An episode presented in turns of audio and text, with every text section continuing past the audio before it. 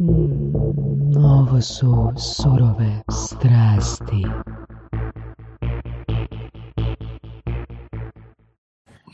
Jel možemo početi?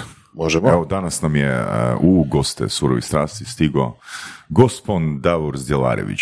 Dobro nam došao, Davore.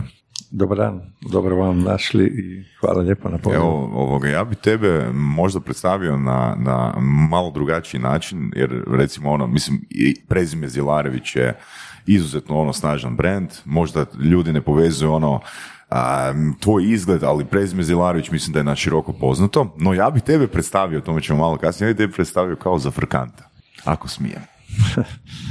Pa to sigurno ima neke konotacije, mnogi i prijatelji, i poslovni ljudi, i partneri me kao takvoga znaju.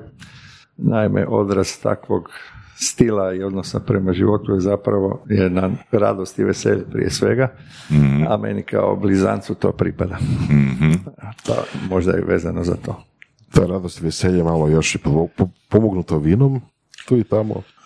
Pa naravno, ovaj, vino je, je, bi rekao, jedan od glavnih, bi rekao ovako, e, strastvenih e, proizvoda koji nas uvijek potakne na jedno opušteno razmišljanje, druženje, interakciju i kad vas Bog podari da se bavite tim poslom, onda, onda je sigurno sve ono što vas okružuje u svezi time upravo tako. Jel? E, postoje naravno u tom našem poslu sa vinom i puno detalja koji su, koji moraju biti vrlo promišljeni, vrlo ozbiljni, ipak je to neki biznis. Iako ovako u prosjeku bi rekao ljudi koji o vinu promišljaju, doživljavaju to kao ono, pa kaj, pa ja to doma napravim i tako dalje. To je, bi rekao, sve opće dobro proizvesti doma vino. Jel? Pa, mislim, to je i dobro, ali s druge strane kad se uđe u, u profesionalni, egzistencijalni karakter toga posla, onda tu proizađe jako puno detalja. Inače, ovoga, nisam znao da si toliko rano krenuo. Znači, prvo, uh, Vinarija Zdjelarević je prva privatna vinarija u Hrvatskoj. I drugo, ono, znači, začudilo me da si osnovao vinariju kad si imao tek 20-21 godinu. Tako je, da.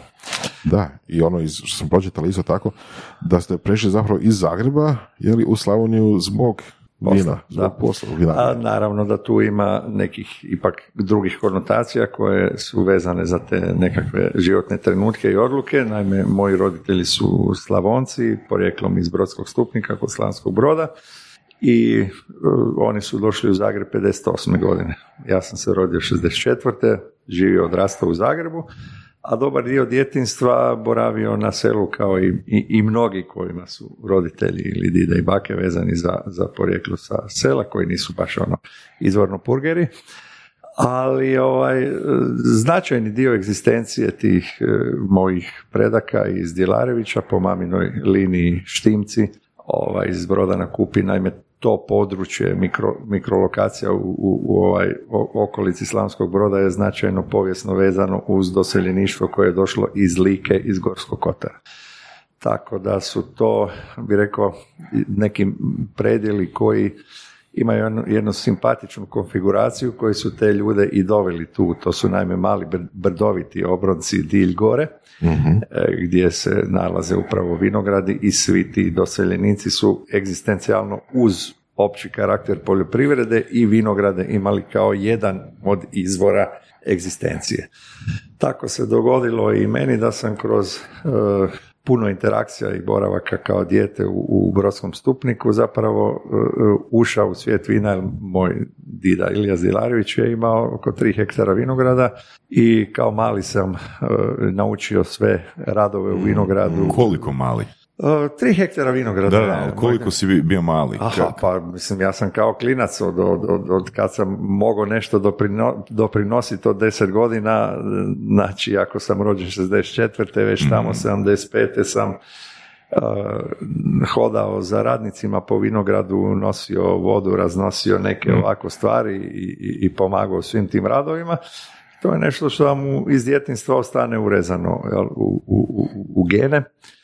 I onda u, u tom procesu odrastanja moj pokojni brat i ja smo značajno bili vezani u ispomoći održavanju toga imanja u Brodskom stupniku, jer nam je moj otac koji ima još dvije sestre, oni su svi migrirali u, na fakultet i, i nakon završetka svi su ostali u Zagrebu, a praktički dida i baka koji su imali dosta veliko imanje su bili u tom prelazu uh, u, u situaciji da više nisu mogli sami sve to fizički obnašati i na neki način moj brat i ja smo bili vrlo aktivno uključeni u sve te poslove pogotovo s aspekta što su to ljetni poslovi, pa onda kad smo mi imali kao klinci onaj ljetni, ljetni raspust, naš boravak je bio Slavonija, ne more. Mm.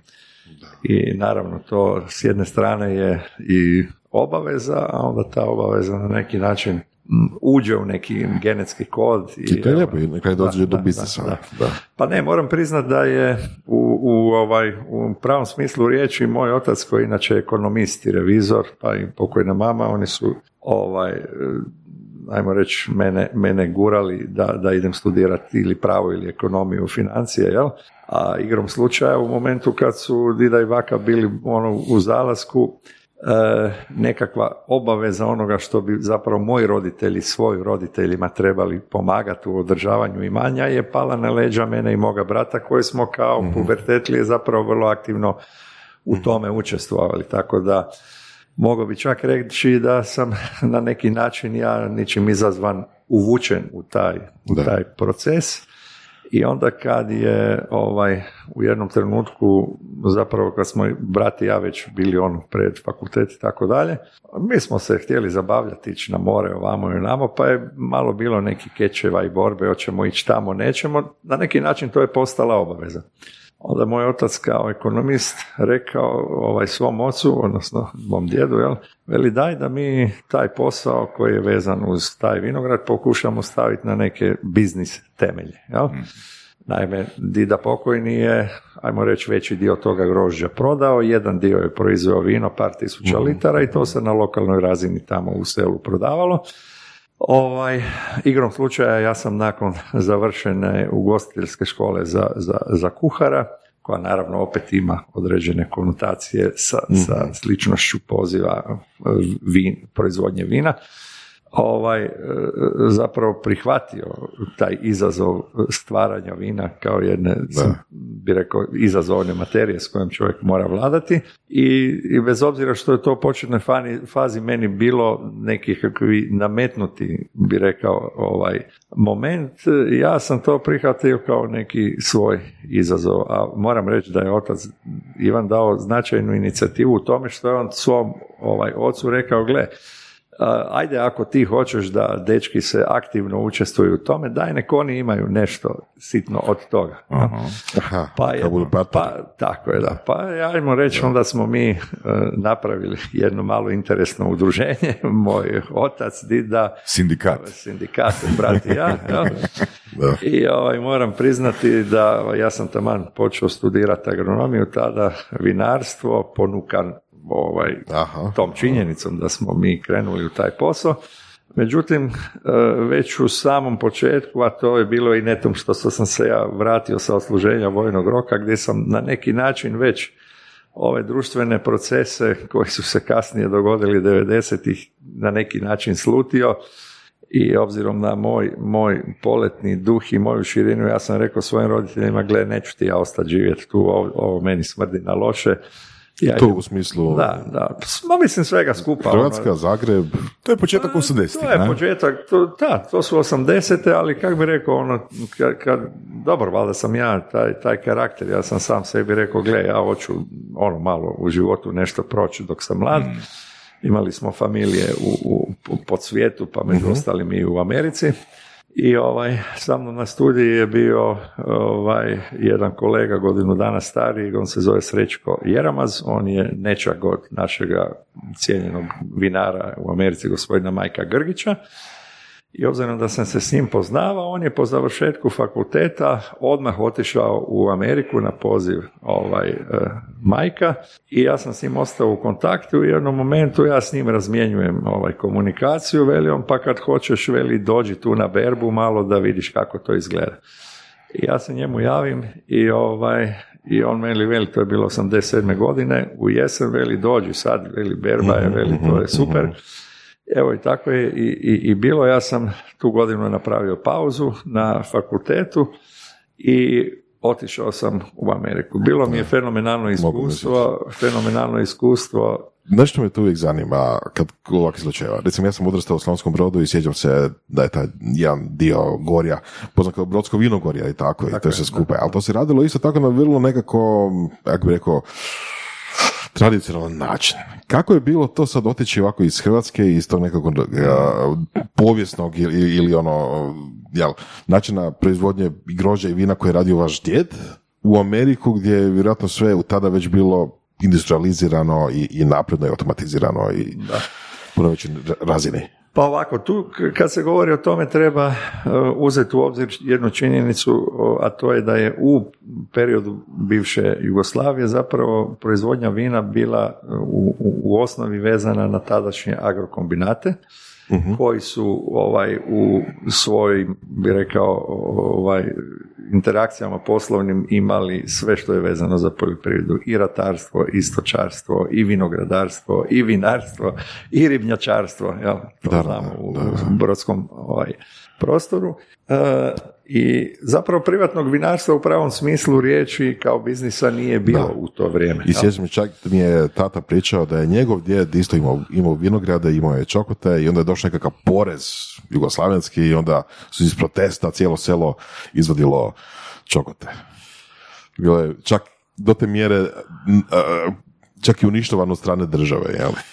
Da, postojali su zapravo određene zakonske regulative vezano za proces stavljanja vina u promet koje su bile u, kontekstu da je, je za registraciju vina kao proizvoda da bi se ono moglo staviti na tržište potrebno imati minimum 10 hektara površina pod vinogradima. Jel? E, nije bilo u privatnim posjedima tada tolikih površina i u principu je to bila jedna brana da, da zapravo privatnog poduzetništva nije moglo niti biti u, u sektoru vinarstva. Jel? Dakle, svi ljudi koji su posjedovali neke površine vinograda, oni su u naravi morali predati mhm. grožđe na mhm. otkup u, agrokombinate, a imali su dopuštenje da za vlastite potrebe i za na, prodaju na lokalnoj razini mogu vina u rinfuzi proizvesti u svojim podrumima. Jel? Tako da ta tradicija je njegovana, ali e, biznis kao takav u, tome nije. Da.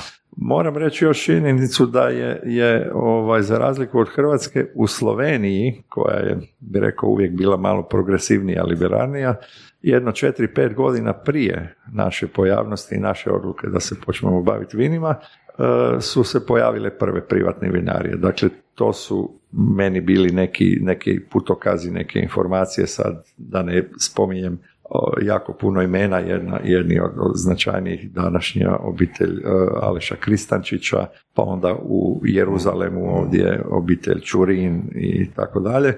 I, i, to su bile neke, bi rekao, svjetle, svjetli putokazi u, u činjenici da će doći do neke transformacije. Da, I da, 85. godine kada smo mi odlučili napuniti prvu bocu vina, na neki način mi smo tada kršili postojeće, mm ovaj, bi rekao, zakonske mm okvire, međutim niko tome nije baš pridavao neku, neku značaj, niti je neko nas proganjao ili kontrolirao i dogodilo se zapravo to da smo mi se pojavili na tržištu među prvima sa buteljom ili prvi sa mojim kolegom Enjem se ja nekad znam malo onako bi rekao u, našim interakcijama ko je prvi kokoš ili jaja, ali to je nebitno, znači nekolicina nas, još, još bi ovdje spomenuo i obitelj Plenković sa Hvara, Plančića, Katunare sa Krka i tako dalje, znači jedna grupa nas, pet do deset obitelji koji smo među prvima ušli u taj, u taj proces je, je zapravo bila početna inicijacija pojave privatnog vinarstva koja je kasnije s našom pojavnošću zapravo krenula u nekakvu ekspanziju tek neku 90. godina kad se i zakon regulativa prilagodila. Jasno, Moram reći da smo tu gospodin Enjg i ja baš imali direktan utjecaj na tadašnji zavod za, za vinarstvo da se ovaj uvede jedna, jedna procedura zaštite geografskog porijekla ovaj vina.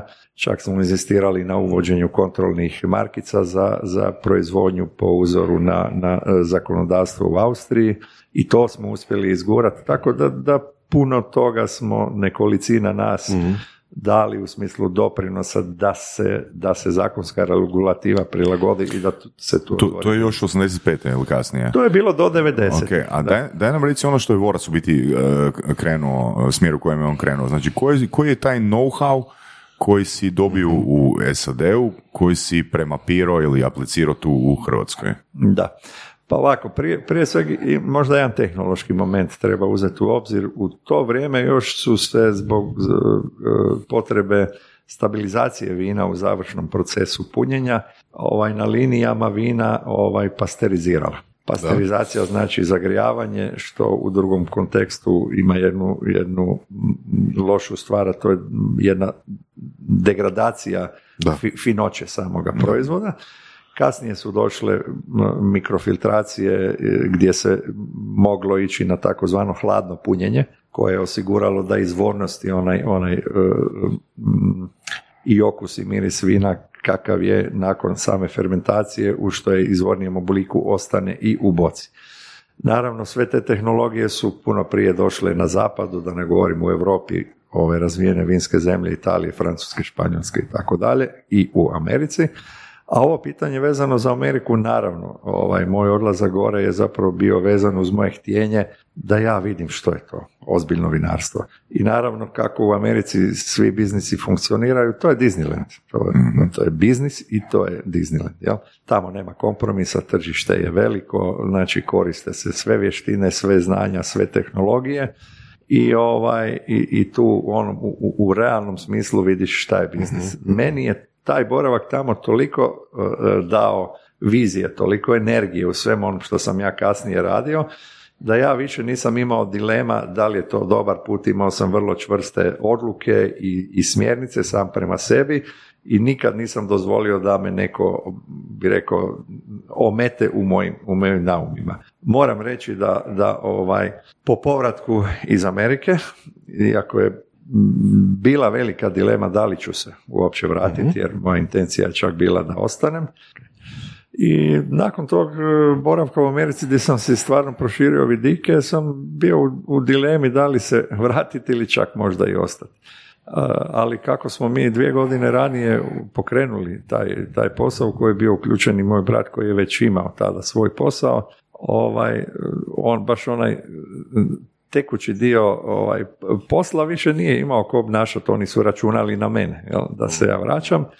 I ja sam ipak odlučio tu jesen vratiti se, jer je bilo to u oči berbe ovaj, i e, nakon te berbe u jesen ovaj, upozna moju suprugu Višnju koja je također e, studirala agronomiju smjer e, VOP, to je znači vinogradarstvo i voćarstvo. I ovaj, e, čak interesantno da se prije toga nismo ovaj, sretali na fakultetu nego smo se sreli na nekom izletu na Sljemenu i naravno sad njezin ovaj ulazak u moj život i naš zajednički zapravo nastavak odnosa prema stvari je doprinuo tome da sam ja dobio suputnika koji je ovaj, na neki način bio faktor moje odluke, e sad je to moj životni put i sad ću se samo tome posvetiti. Uh, jedna stvar koja isto vrijedi spomenuti, vrijedi malo pričati o njoj. Kultura pijenja vina Jeli? Mislim, to je bilo uvjetovano dostupnošću raznih vina. Sjećam se isto iz mladih dana, ono malo restorana što je bilo i ono malo što su ljudi kupovali, to je bio izbor između jel, crno i bijelo. Dođeš negdje, sjednaš crno ili bijelo. Nema sad brand, nema sad godište, nema sad, ne znam, koji vinograd, koja sorta. Osim u filmovima Jamesa Bonda. Osim u filmovima Jamesa Bonda. Onda smo samo tako nešto vidjeli u filmovima. To do danas nije došlo još. Je li bilo potrebno doslovno educirati tržište o tome što zapravo postoji u izboru vina? Pa moram reći ovako, da je, da je u tom početnom momentu naše pojavnosti na tržištu naš uspjeh bio ovaj, baziran na činjenici da su naša vina stvarno bila drugačija. Bila su drugačija zato što mi, da smo ih htjeli, nismo mogli u tehnološkom postupku raditi pasterizacije, Aha pa je od prvog dana naše, naša punjenja su bila takozvana hladna punjenja. Jel? Ponekad e, i, i bi rekao bez početne prakse su to bile i uvjetovane greške jer ponekad može doći do fermentacije naknadne u boci ili do zamučenja ako niste sve stabilizacije odradili kako treba. Bilo je i takvih slučajeva, ali e, potrošači su prepoznali ovaj kvalitetu vina. Ja mogu zahvaliti tome što sam kroz moje srednje školovanje za, za kuhara upoznao brojne restorane, vlasnika restorana ovaj, u Zagrebu gdje smo živjeli, e, pa je već u prvom momentu naše pojavnosti na tržištu naše vino se pojavilo u top zagrebačkim restoranima, da sad ih ne idem. To je sretna okolnost. Ne idem nabrajati i naravno da su ovaj, ta pojavnost prvog privatnog vina bila vrlo interesantna potrošačima i to je sve dalje išlo vrlo spontano bi rekao, mi smo dobivali dobru povratnu informaciju, vino se trošilo i više nego što smo ga mi imali i mi smo praktički ono multiplikativno ovaj, se razvijali i rasli sa količinama, onda smo vidjeli da nam ni vlastiti vinogradi nisu dovoljno pa smo e, male vinare okupili oko sebe kao kooperante. E, dobra okolnost je bilo što je u tom momentu u, u toku rata i, i nakon rata kad smo, kako smo mi rasli uh, agrokombinat Jasinje koji je zapravo bio na Slavonsko-Brodskom vinogorju značajan u, u, u kontekstu proizvodnje vina zapravo otišao u, u stečaj i svi ti mali privatni vinogradari su zapravo ostali bez plasmana svoga groža, što je meni dalo dobru priliku da i bez vlastitih vinograda mm. otkupom groža zapravo ubrzam mm. proces proces razvoja. I već negdje 90. i, i, i druge godine, uh, uvidjevši tu, tu potrebu daljnjeg rasta, ja sam odlučio krenuti u, u prve sadnje svojih novih nasada. I ovaj, moram priznati da je to bila onaj odluka uh, EBRD, to je bila Europska banka za obnovu i razvoj, u suradnji sa Agroobrtničkom bankom u Zagrebu. Prvi moj kredit je bio sa 15% kamate. Ja. Danas ne bi platio više od 1,5, mm, nema šanse. Ne? 15% kamate, ono još za vreme rata. Ili, ratna kamata. Ratna kamata. I ovaj, s tim novcem sam ja ovaj, sadio vinograde u Stupniku, kupovao traktore, moja prva investicija onda je moj otac koji je inače ekonomist, revizor, mene posio, rekao čekaj mali, jesi ti, ti do, dobro izračunao, jesi ti ono, poduzetnički, mm. razumiješ šta to znači. A ja kažem, čuj, šta sad ti, ja sam na neki način i, i, i tvojom inicijacijom uvučen u taj posao i ja znam svoju viziju, ja sam krenuo i ja idem, ja ne odustajem. Jel? Ponekad možda i, i, i bez one dubinske analize, ali sama prodaja, sami ovaj rezultati poslovni su bili takvi da su jasno ukazivali da treba ići napred. I evo, i, i taj kredit smo uspješno vratili uh, i to je Sad, bilo... prošli tjedan. da. I onda je došlo, to je bilo 91. i onda je, je to raslo, raslo i dolazi presudni moment, e, ja sam ovaj, e, sa suprugom dobio dvije kćeri, taman kad su one došle pred, pred školu, ono 4-5 godina, to je isto bio jedan prelomni trenutak kada smo nas dvoje odlučili napustiti Zagreb ovaj, i odseliti sa, sa djecom u Slavoniju, u Brodski stupnik. Tamo smo sagradili kuću uz te vinograde gdje smo ovaj, posadili prva tri hektara. Nakon smrti moje mame 89. godine sam naslijedio ovaj, još nekoliko hektara zemlje gdje smo odmah sadili nove nasade vinograda i u vrlo kratkom roku došli do novih 10 hektara vlastitih površina pod vinogradima. I odmah kako smo se preselili dole u Slavoniju ja sam odmah napravio projekciju za narednih pet godina. I onda sam po uzoru na viđeno iz, iz Amerike rekao ja sad tu moram napraviti jednu nadgradnju toga podruma. Hvala Bogu to nije bilo neki stari podrum, nego sve što se radilo nastojalo je na temelju jedne stare staje, jel, temeljima, koji su se širili, pa je nastao prvi dio vinarije i onda sam ja napravio jednu projekciju 99 da tu želim napraviti nadgradnju, proširenje vinarije i u gornjoj etaži jedan hotel i restoran, obzirom da, da, da, da sam, ide zajedno. bi rekao i u tim svojim poslovnim interakcijama, a i, i srednjoškolskim obrazovanjem za kuhara vezan i za gastronomiju. Da, zanimljivo da se preseli tek nakon što je biznis bio uhodan. Znači, uhodan je bio biznis sa vinom, prodaja, plasman, sve to skupa. Tako je. I onda se za to širenje, zapravo za taj rast se preselili. jel da? Davor je fino ra- gradio network 20 godina, kad je network bio postao uhodan, onda se mogu oceliti. Tako je. Da, tako, da. Je, tako je. A znaš Da, kad to je se htio super. još, znaš kad se još htio pitati, ono, ako ne skrećem s teme, e, čega ne bi bilo u tvom životu, u poslovnom dijelu tvog života, da nisi bio u Americi? Što misliš?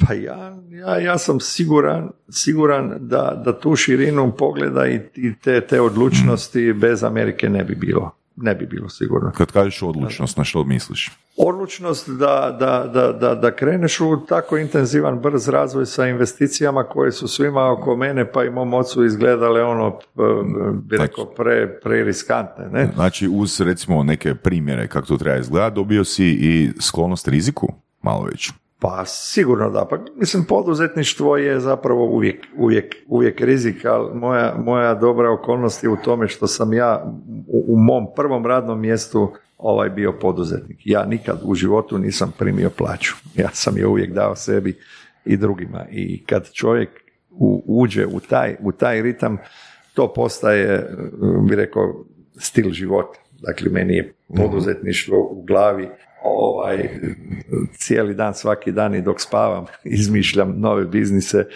a u, u vinarstvu unapređujem sve, sve ono što se može. Jel?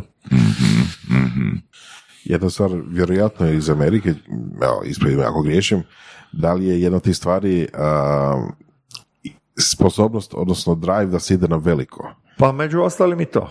Među ostalim i to. Možda ja to nisam tada promatrao na taj način, e, e, veliko to tek danas svačam kao hrvatski problem, jer sam prošao sve te razvojne procese da sam došao do velikoga u hrvatskim razmjerima. Da, da, da. da. Međutim, da sam, na primjer, ostao u Americi, ja puno puta kažem pa da sa tom e, empatijom i sa energijom koju sam uložio, ne znam gdje bi mi kraj tamo bio. Jel? Dakle, e, e, meni je životni poriv e, izazov stvaranje. I ja nekako imam stav da smo mi kao ljudi poslani sa nekog svijeta na ovu zemlju sa nekim, sa nekim zadatkom. Želite za svoj brand privući mladu generaciju koja provodi vrijeme u virtualnim svjetovima? Equinox je platforma koja omogućuje kreiranje multimedijalnog, gamificiranog sadržaja kroz tehnologiju proširene stvarnosti.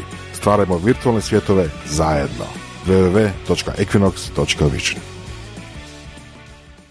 da li po Božoj volji, da li po energiji svemira i tako dalje, da mi to moramo izvršiti. I ako mi to prepoznamo u sebi, naš put ne može biti upitan. Mi, mi putujemo u smjeru koji nam je zadan. Da li, da li taj zadatak u smislu nekog osobnog cilja i razvoja ili nešto što bi recimo trebali dati okolini, odnosno zajednici? Jedno i drugo. Dakle, jedno ne može isključiti drugo, odnosno jedno drugo podrazumijeva. I ovaj, ako vi djelujete na način da ispunjavate e, svoju emociju prema poslu, dak- dakle, e, šta je, e, bi rekao, neki naš izazov da radimo nešto što radimo, da bi za to dobili neki ekvivalent u, novčanim znakovima. Jel? Ako tu nema e, em- emocije prije novčanih znakova u našem mindsetu, onda rezultat nikad ne može doći. Onda ste vi e, djelatnik koji ide raditi kod poslodavca, dobijete zadatak šta trebate izvršiti i vaš, e, vaša empatija prema tom poslu završava u tri popodne ili, ili kad odete s radnog mjesta. Znači, plaćen si, kao radnik si plaćen za empatiju. Pa, ajde, recimo, Umjesto empatije možda prije tako. recimo tako, recimo tako. Znači, htio bih pokušati samo sumirati ono što si, e, što si do sad iskomunicirao. Dakle, vrijednost Amerike, ti me ispravio ako sam nešto e, interpretirao krivo.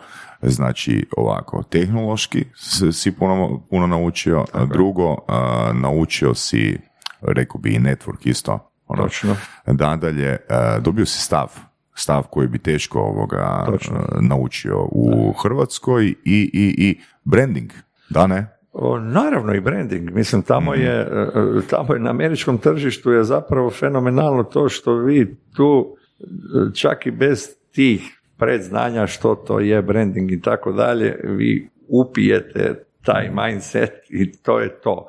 U vinarstvu je to posebno naglašeno zapravo jer, jer kreacija vina kao proizvoda je direktno, bi rekao, kod, od, kod strane potrošača vezana empatijski na vaš stav prema tome. Dakle, postoji stotine vinara, postoje stotine interpretacija vina iste sorte na tržištu i nijedno nije isto.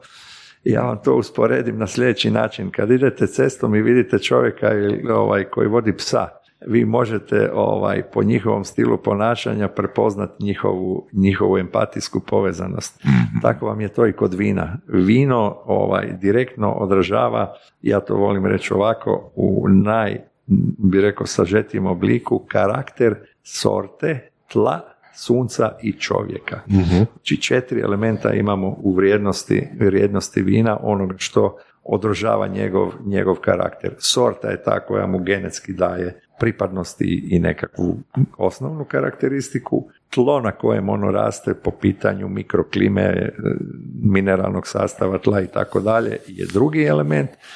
Ono drugo su, su ovaj, one dodane vrijednosti koje mi svojim energetskim pristupom tome unosimo. Kao vinar. Kao vinar. Ja moram reći kod u mojoj familiji, obzirom da je i supruga stručnjak, ona je mm. vodila ovaj brigu o, o, našim vinogradima i mi smo tu vrlo dobro funkcionirali jer ja njoj nisam ulazio u taj segment, ja sam samo rekao ja želim to, takvo grožđe, toliko toga, tamo, tamo ovaj, a, a ona je funkcionirala doslovce priča sa biljkama. Mm, Znate, kad to neka čujete, da li je to moguće, ja mogu iz prve ruke reći je. Daj mi jednu poveznicu, nešto što smo pričali ranije. Mislim da ima i peti element. Peti element je onaj koji Lilo, zapravo... Lilo je peti element, da, je, Big Bada A peti element, onaj koji uživa u tom vinu. Jel džabe sve to prije, što smo naveli, džabe i sunce i sorta i zemlja, ako onaj koji to konzumira ne primijeti, odnosno ne zna šta traži ili, ili nije, nije Naš, reci, reci. Mene stalno, stalno vuče na tu priču uh, opet edukacije tržišta. Zašto? Jer u zadnjih, pa recimo u buduću 15 godina je nastao i boom nekakvih kušonica vina i nekakvih tečajeva za e, kušače vina, sommeliere, za, ne znam, za, eto, gospodu i žene koji se žele educirati u tom pogledu. Da, i različiti reframeovi, ono, ima slikanje da, uz čašu vina, jel da? Da, da, da, Te basic vinske radionice, ne? Radionice, da, da, da. dosta je to. Što s tim? Ja bi to ovako protumačio, da zapravo konzumacija vina, pa općenito i hrane i vina, je prešla iz kategorije fiziološke potrebe okay. u kategoriju kulturološke potrebe. Dakle, Čekaj, naš... želiš reći da je konzumacija vina ikad bila fiziološka potreba?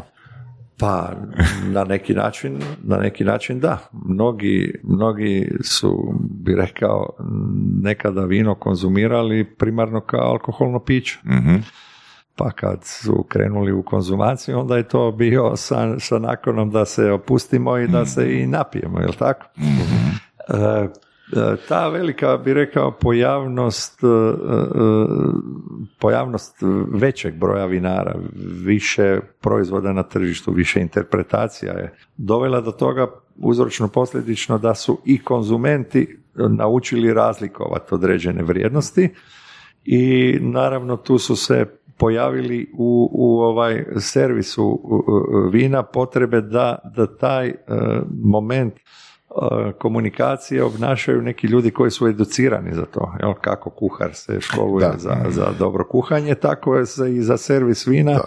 To, to me baš zanimalo. Jel, u kojoj mjeri će netko sam doći do toga da vino ima aromu, ne znam, jagode, lješnjaka, ne znam, trave u jesen. Mislim, to već postalo nekako čak predmet sprdnje, je li koliko tih ali tu je Davor, dolazi unutra. Tu je Davor fakat ekspert. Je, je, je, I tu, se. I tu ja, meni je on ispričao, i fakat bi volio da to podijeliš sa slušateljstvom, ono što si mi neki dan ispričao, da u biti u subotu kad napraviš ono to kušanje, daj molim da ti ispričaj, jer to je fakat fascinantna priča.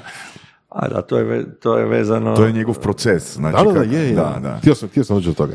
Znači... Pa dobro, završit ćemo ovaj dio vezano za servis, onda ću dati mm. odgovor i na ovo. Dakle, e, e, činjenica da mi svi u, u, konzumaciji bilo koje prehrambene namirnice ili tekućine, tako, e, imamo proces užitka i proces pamćenja. I svi ti mirisi i, i ovaj koje mi i okusi koje srećemo u, u svemu što konzumiramo se nama negdje u podsvijesti e, ovaj zabilježe i onda kad kušamo vino e, mi možemo povlačiti ta iskustva iz, iz naših zabilježbi i reći joj vidi ovo me podsjeća mirisno na ovaj svijet, onaj svijet, na ovu ne znam ovu vočku, onu vočku i tako dalje. To su činjenice zapravo, to su kemijski spojevi, e, esteri koji zapravo su hlapivi, hlapivi spojevi koje mi vrlo lako ovaj prepoznajemo i e, naravno da su e, ko mi, oprosti što konzumenti, konzumenti, konzumenti. Mislim, pa možda ti u prosjeku, u prosjeku ne, ali, ali ako mm. želite znati o tome kao u bilo kojem drugom segmentu edukacije, ja svakog bi rekao stalne potrebe da, da se usavršavamo u svemu, pa tako i u tome organoleptici hrane i vina je, je, je došla do toga da su zapravo kroz kemijske analize jasno detektirani ni spojevi koji su identični u vinu i u nekim e, vočkama, travama, cvjetovima i tako dalje. I oni su negdje napisani, to su vrlo jasne postavke i onaj ko želi znati o tome, on ide pa se educira.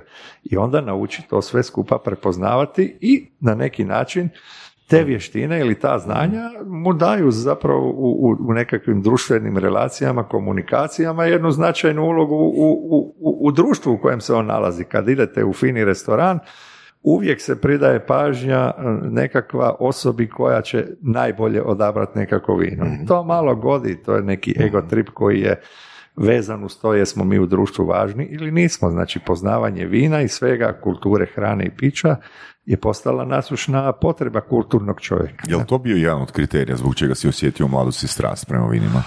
Pa sigurno da, sigurno da. To je nešto postrano, ne, ima tu malo ego tripa u svemu tome. Nekad ti vladaš nečim što drugi ne vlada, onda imaš potrebu prenositi ta znanja, onda si ti važan, ne? Da, Biću malo zločest. Bilo je par čak i dokumentaraca, a je u novije vrijeme na youtube raznih videa, raznih zapisa, gdje su, eto, doveli neki ljudi koji se smatraju stručnjacima u vinu, someljere ili kako god se sami htjeli nazvati i neki ljudi sa ceste, jeli, isto prostoriju i dali im nekoliko čaša vina koji oni ne znaju šta je, koje su jel, vrste i berbe i sorte i brendovi i sve skupa i u cijelu slučajeva oni nisu uspjeli odrediti koji je koji, koji je, koji je skupo vino, da, koji je skupo vino, koji je jeftino vino, jeli, koji je bolji brend, koji je lošiji brend. Sad, bit ću malo zločest, zato sam naveo taj primjer, jeli.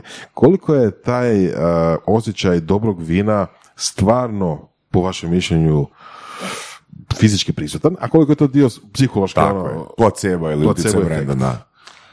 Mm, ja moram reći da je on vrlo egzaktan i realan. Da. Vrlo egzaktan i realan. Dakle, ne može nešto koštati više nego što može ako to nema stvarnu vrijednost. Jel?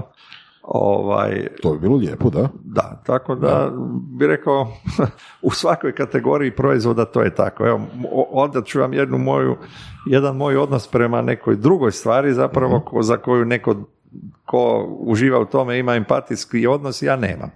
Automobili, na primjer. Evo, za mene je pojam automobila limena kanta koja mene mora prevesti od točke A do točke B i koja mora imati određene sigurnosne performanse da ja ostanem živ.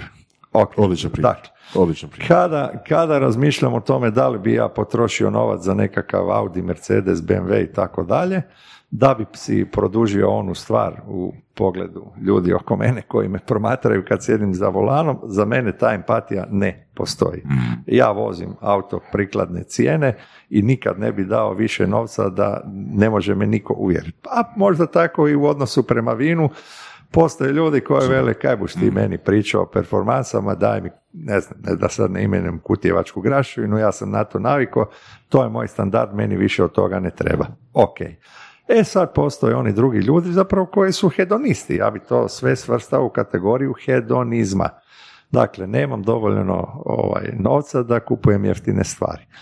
Pa imate ljubitelje vina koji će potrošiti na vino, nije u pitanju koliko, koliko novca, ovaj, u odnosu na neku drugu stvar koju bi si za isti novac mogao priuštiti. Jel?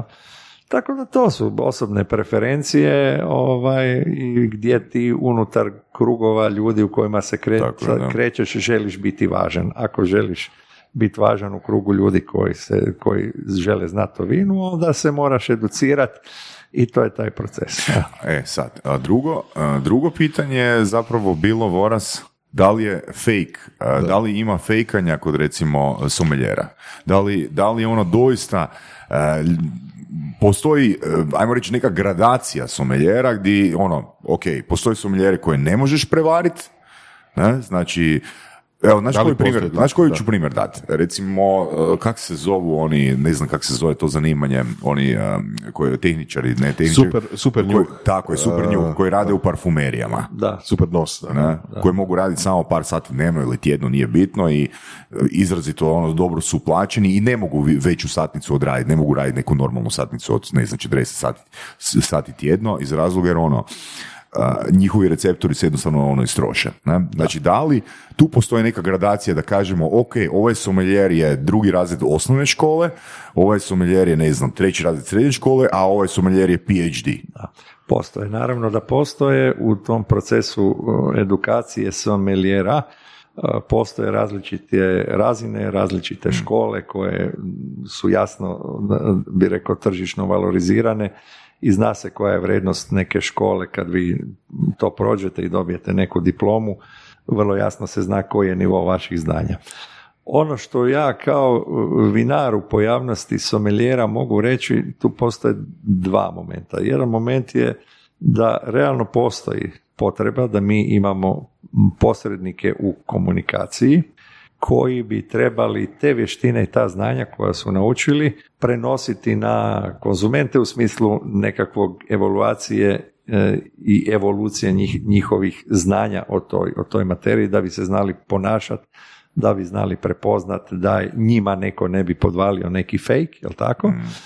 Iako u- kao u svemu pa ima toga i, i u vinarstvu. E, međutim, kod, kod tih someljera e, postoji jedan drugi moment, a to je e, jedna njihova, bi rekao, ra- razdvojenost od e, znanja i prakse koje su vezani za samu proizvodnju vina. Dakle, to su ljudi koji analitički mogu razložiti okuse, mirise, možda i po kemijskoj analizi vina i vizualnom dojmu prepoznati i komunicirati to prema trećim osobama. Međutim, postoji jedan mali jaz, ponekad i veliki, između nas koji stvaramo vino, mi ga stvaramo, mi smo ujedno i someljeri koji to prenosimo krajnjem konzumentu. I sad se pojavi jedan, jedan moment gdje neki krajnji konzument vjeruje somelijeru, ok, treba mu vjerovati, međutim, ponekad si oni uzmu malo više prava nego što ih pripada i oni počinju biti nekakvi guruji. Ja sam u nekoliko navrata bio u društvima gdje sam kao poznati vinar i činjenicu da ljudi znaju da ja tu sjedim, doživio da si uh, u toj komunikaciji uzimaju pravo da budu kompetentni ljudi koji su someljeri u odnosu na mene koji sam stvaralac vina. I naravno da je, da je u takvim komunikacijama zapravo teško prihvatiti takvu, takvu ulogu, pa sam ne malo puta znao odreagirati ono u momentu čekajte malo, ajmo sad malo stat na loptu da vidimo who is who ovdje. jel? Ovaj dio procesa stvaranja vina ne znate. To što je vaš dida ili vaš ujak doma proizvede onako po staro seljački 100 litara vina ne znači da ste vi ni vinar, niti vama što ste sommelier ne znači da, da vi znate proizvodne procese vina. Vi ih možete i pročitati i naštrebati iz, iz nekoga edukacijskog, bi rekao, sadržaja, ali niste ti. Da, to, ali to ipak ima i drugu stranu. Jer ako se nikom neko vino sviđa ili ne sviđa, to može biti neovisno o tome kako je bio proces proizvodnje tog vina. Evo recimo imali smo slučaj, slučajno, eto bio sam tu u klubu gdje snimamo prije par tjedana, gdje je jedan gospodin kušao jedno skupo vino i uopće mu se nije svidjelo.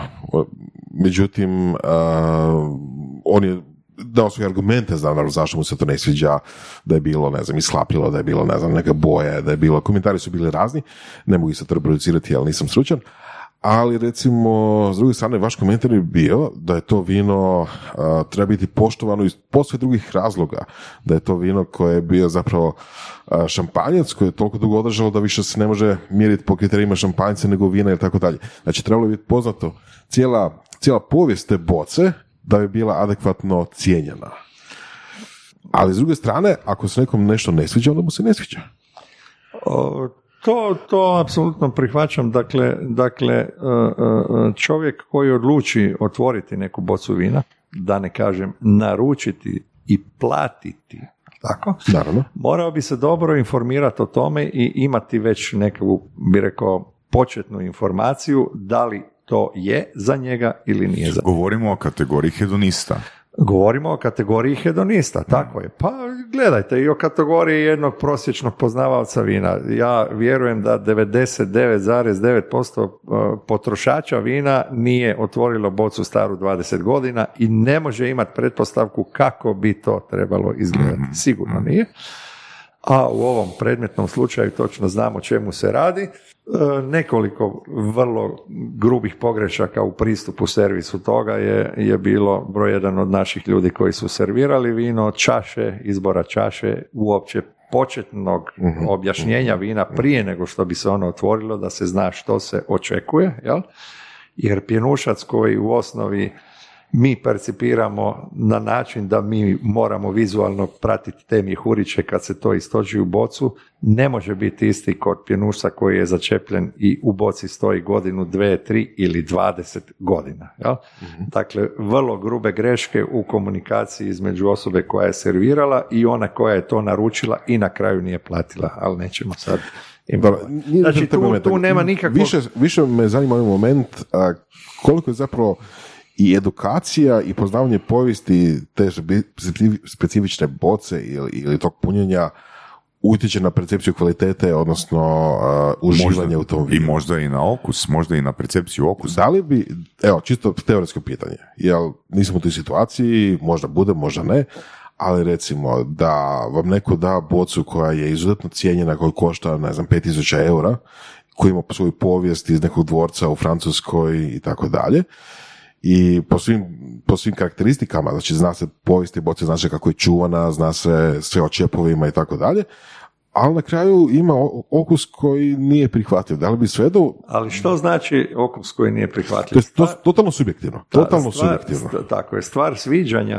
ovaj, ili, ili našeg ukusa je zapravo e, stvar o kojoj nema, ne možemo uopće komentirati. To je o- o- razina osobnog doživljaja stvari. Ono što Tako. mislim da je, ono što mislim da je Vorac htio pitati, a ti me ispravi Vorac, a, mislim da je htio pitati to da li razumijevanje i poznavanje, informiranje o određenoj boci može utjecati na percepciju okusa. U smislu, aha, ovo, ovo, ovo dio. mi, znači da, da nemam nikakve informacije o tom punjenju, da li bi rekao da je fino ili nije fino, u odnosu na ako imam informacije o povijesti ono tog punjenja, da li bi možda zbog toga što sam informiran rekao, mm, stvarno prepoznajem okus. Evo, E, a, točno to, točno znači, e, antarktičke jagode. Da. Da. A gledajte, u- uvijek ovaj, um, u realnu prosudbu mora u, u biti uključen faktor određenih predznanja. Dakle, ako ste vi prvi puta otvorili bocu staru 20 godina, vi ne možete uopće razumjeti što, što očekujete.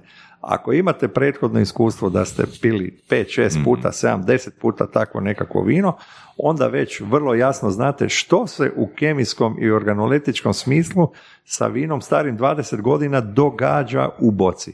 To su procesi koji su ono, takvi kakvi jesu i mi jasno znamo koji smo u struci što mi očekujemo sa vinom koje je staro 5, 10, 15 ili 20 godina. Naša očekivanja su jasna. Da, zato kod servisa takvih vina osoba koja to naručuje i želi to otvoriti mora ispred sebe imati osobu koja će mu puno informacija dati prije otvaranja toga, toga vina. Jel? Malo bi se nadovezao na, na, na, na to da je zbog, evo to, to je zapravo meni fascinantno što se pojavljuje ovaj posljednjih godina na tržištu. Dakle, u svim bi rekao tehnološkim dosezima govorimo o, o, ovaj, o mikrobiologiji i primijenjenom znanju u upravljanju procesima proizvodnje vina, mi smo danas došli, bi rekao, do savršenstva. Nemamo više puno elemenata koje možemo unapređivati. Ključni elementi su zapravo kontrola ovaj, procesa fermentacije, tu govorimo o kvascima i tu govorimo o bakterijama, jel tako? Znači svaka prehrambena namirnica, pa tako i vino, ima svoj proces transformacije, jel? energetske transformacije i svoj proces mikrobiološke razgradnje, pa tako i vino. Jel? Kod svih tekućina koje sadrže šećer, prva faza je fermentacija šećera u alkohol, jel tako? Mhm. To rade kvasci. Mhm. E, međutim, mi na, e, u, prirodnim uvjetima na, na ovaj plodu e, grožđa ili nekog drugog voća u proizvodni proces unosimo i bakterije. Bakterije octenog vrenja, sad da ne idem nabrajati dalje koje po, po imenima ljudi ne bi znali o čemu se radi. Znači druga faza nakon završene alkoholne fermentacije, ako mi to ne filtriramo, ne taložimo, ne, ne čistimo od drugih jel, tako mikroorganizama, kreće proces transformacije prema octu. I svako vino će u svom procesu razgradnje postati ocet. Okay? Zakon o vinu, je tako, jasno regulira danas što je to vino, a što je to ocet. I sada su se u pojavnosti i činjenici da smo mi u vinarstvu došli do maksimuma tehnoloških interpretacija, mi više tu nemamo prostora za napred. Jel? Možemo se sad igrati pa koristiti selekcionirane kvasce, ovakve, onakve i tak dalje, pa neke ekstenzije raditi. Jel? E sad se mi vraćamo kao u, u nekakvom marketinškom smislu guru i vinarstva pokušavaju raditi vina kakva je Isus radio. Bez ikakve kontrole proizvodnih procesa, jer oni kažu to je prirodno, to tako mora biti. Organski, organski. Veli, pa, pa i, i, veli, i bakterije su bića koja tu nešto doprinose i tako dalje. I onda je došlo do pojave e, takozvanih e, dugomaceriranih vina koja fermentiraju na pokožici gdje se ne kontroliraju ni kvasci ni bakterije i u takvim vinima dođe do pojavnosti hlapive kiseline, odnosno octene, jel? koja kada pređe 0,9 grama u bijelom vinu, jasno u zakonu stoji o, o, vinu da je vino proizvod koji je nastao fermentacijom grožđanog šećera, u kojem su sastavni elementi nakon fermentacije alkohol, ono, kiselina, jabučna, mliječna, vinska i tako dalje, među ostalim i octena kiselina koja u vinu može biti sadržana do maksimalno 0,9 grama. To je vino. Kada pređe 0,9 grama, to se zove ocat. Ok. Neki dan ja u jednom čuvenom zagrebačkom kafiću u strogom centru grada uđem fancy šmenci, vidim da je vinska tematika i dolazi vrlo nadobudan, educiran e, someljer i ja kažem evo čašu vina, znate kod nas mi točimo samo organska vina, ja velim dobro u redu, evo ja pozorno slušam, vi meni objasnite šta su to organska vina.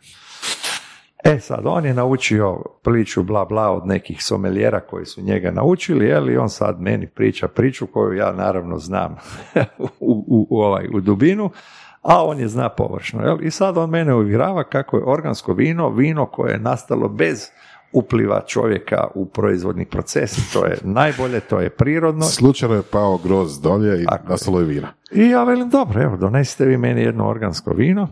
I on meni to natoči, ja pomirišim, znam što očekujem. Dobijem ocat u čaši. Ja kažem, jeste vi gospodine ovo vino pomirišali? Pa jesam. Ja velim, dajte vi to predavno pomirišite, pa vi meni recite je to vama fino, to je broj jedan. Pa da, sad on to vidi da ima posla malo s nekim ko, ko ne prihvaća baš tu njegovu retoriku. Ja, dajte mi objasnite, je li to vino ili je to ocat? Meni to miriše na ocat. I mi smo ušli u jednu opasnu debatu gdje se i vlasnica lokala uključila u razgovor i gdje su oni mene uporno uvjeravali da je to trend, da se to takvo vino, ja kažem, gledajte, jel hoćete vi da ja zovem inspekciju? Da mi to vino damo na analizu i da vam ja dokažem, ne sa ciljem da ja vama činim štetu, nego da vam dokažem da imate krivo uvjerenje. Ovo nije vino, ovo je ocat.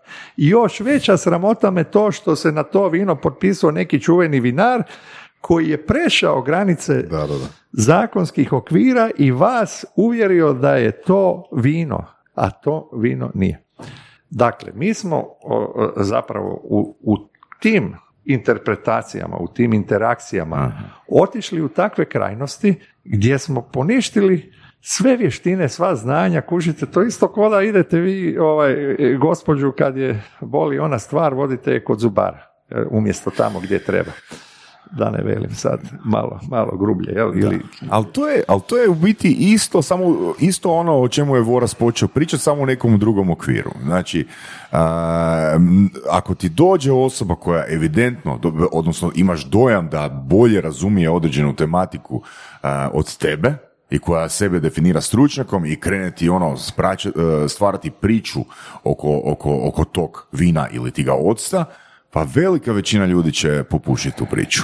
Da. Ako nemaju to, tu širinu iskustava i znanja koju recimo imaš ti. Pa gledajte, nije to, nije to sad samo u ovom, u ovom mom poslu, znači mi imamo jednu opću pojavnost, evo to, to smo svjedoci sad iz ovog perioda zadnje dve godine oko covid kužite. Znači, mi smo došli do, do toga da u javnom prostoru kroz društvene mreže komuniciraju automehaničari o tome da je cijepljenje zavjera svjetska i tako dalje. Mislim, moj prvi susjed u, ovaj, u zgradi gdje živim u Zagrebu je, je, je pročelnik Vinogradske bolnice. Ovaj, I tako dalje. Znači, na dnevnoj razini imam ispred sebe čovjeka koji je studirao 7-8 godina medicinu koji je još išao na one, jel kako to već, specijalizacije i tako dalje, da bi bio to što je. Da. I sada mi u javnom prostoru postavljamo pitanje da li su oni to što jesu ili je neki tamo, kužite, neka ekipica, skupilo se njih koji nemaju veze s medicinom. Dakle, ne uzimamo povijesne činjenice da je pojava cijepiva kao takvoga spasila zapravo civilizaciju da ona dođe do ove razine razvoja. Mislim, to I postajemo nekompetentni u tim komunikacijama. E, znači, svako može pričati šta mu se hoće. Ok, u komunikaciji, znači jedan od uh, principa komunikacijskih koji, koji stvaraju utjecaj je autoritet. Okay. Trebao bi e biti. Sad, znači, uh, mi tebe uh, doživljavamo autoritetom u vinarstvu, ali isto tako, ako promijenimo okvir i sjedemo u neki, kak si rekao, fancy šmensi restoran ili kafić i dođe nam osoba koja također zna više nego što znamo mi, pa, ok, nemamo mi tebe na liniji ovoga cijelo vrijeme da te pitamo, e, da li ovaj, da li drži vodu to ovo ke ovaj someljer priča. Da. Znaš, tako da uvijek ćemo mi poštovati autoritet. Promjenom konteksta, ono tražit ćemo autoritet koji će nam dati neku sigurnost. Pa ja se s time slažem, ali to je neki međuprostor, ja bih ga mm. tako nazvao, u kojem se pojavljuju određene konotacije, komunikacije, interpretacije, jel? ali onda na koncu, pogotovo u nekom malom prostoru kao što je Hrvatska, gdje mi svi sve znamo, kad izađete s jednog takvog doživljaja, onda uzmeš prvi telefon i zoveš ili Davora ili Peru Marka Vinara i veliš čuj, to sam čuo tamo, daj mi reci, jel to je ili to nije.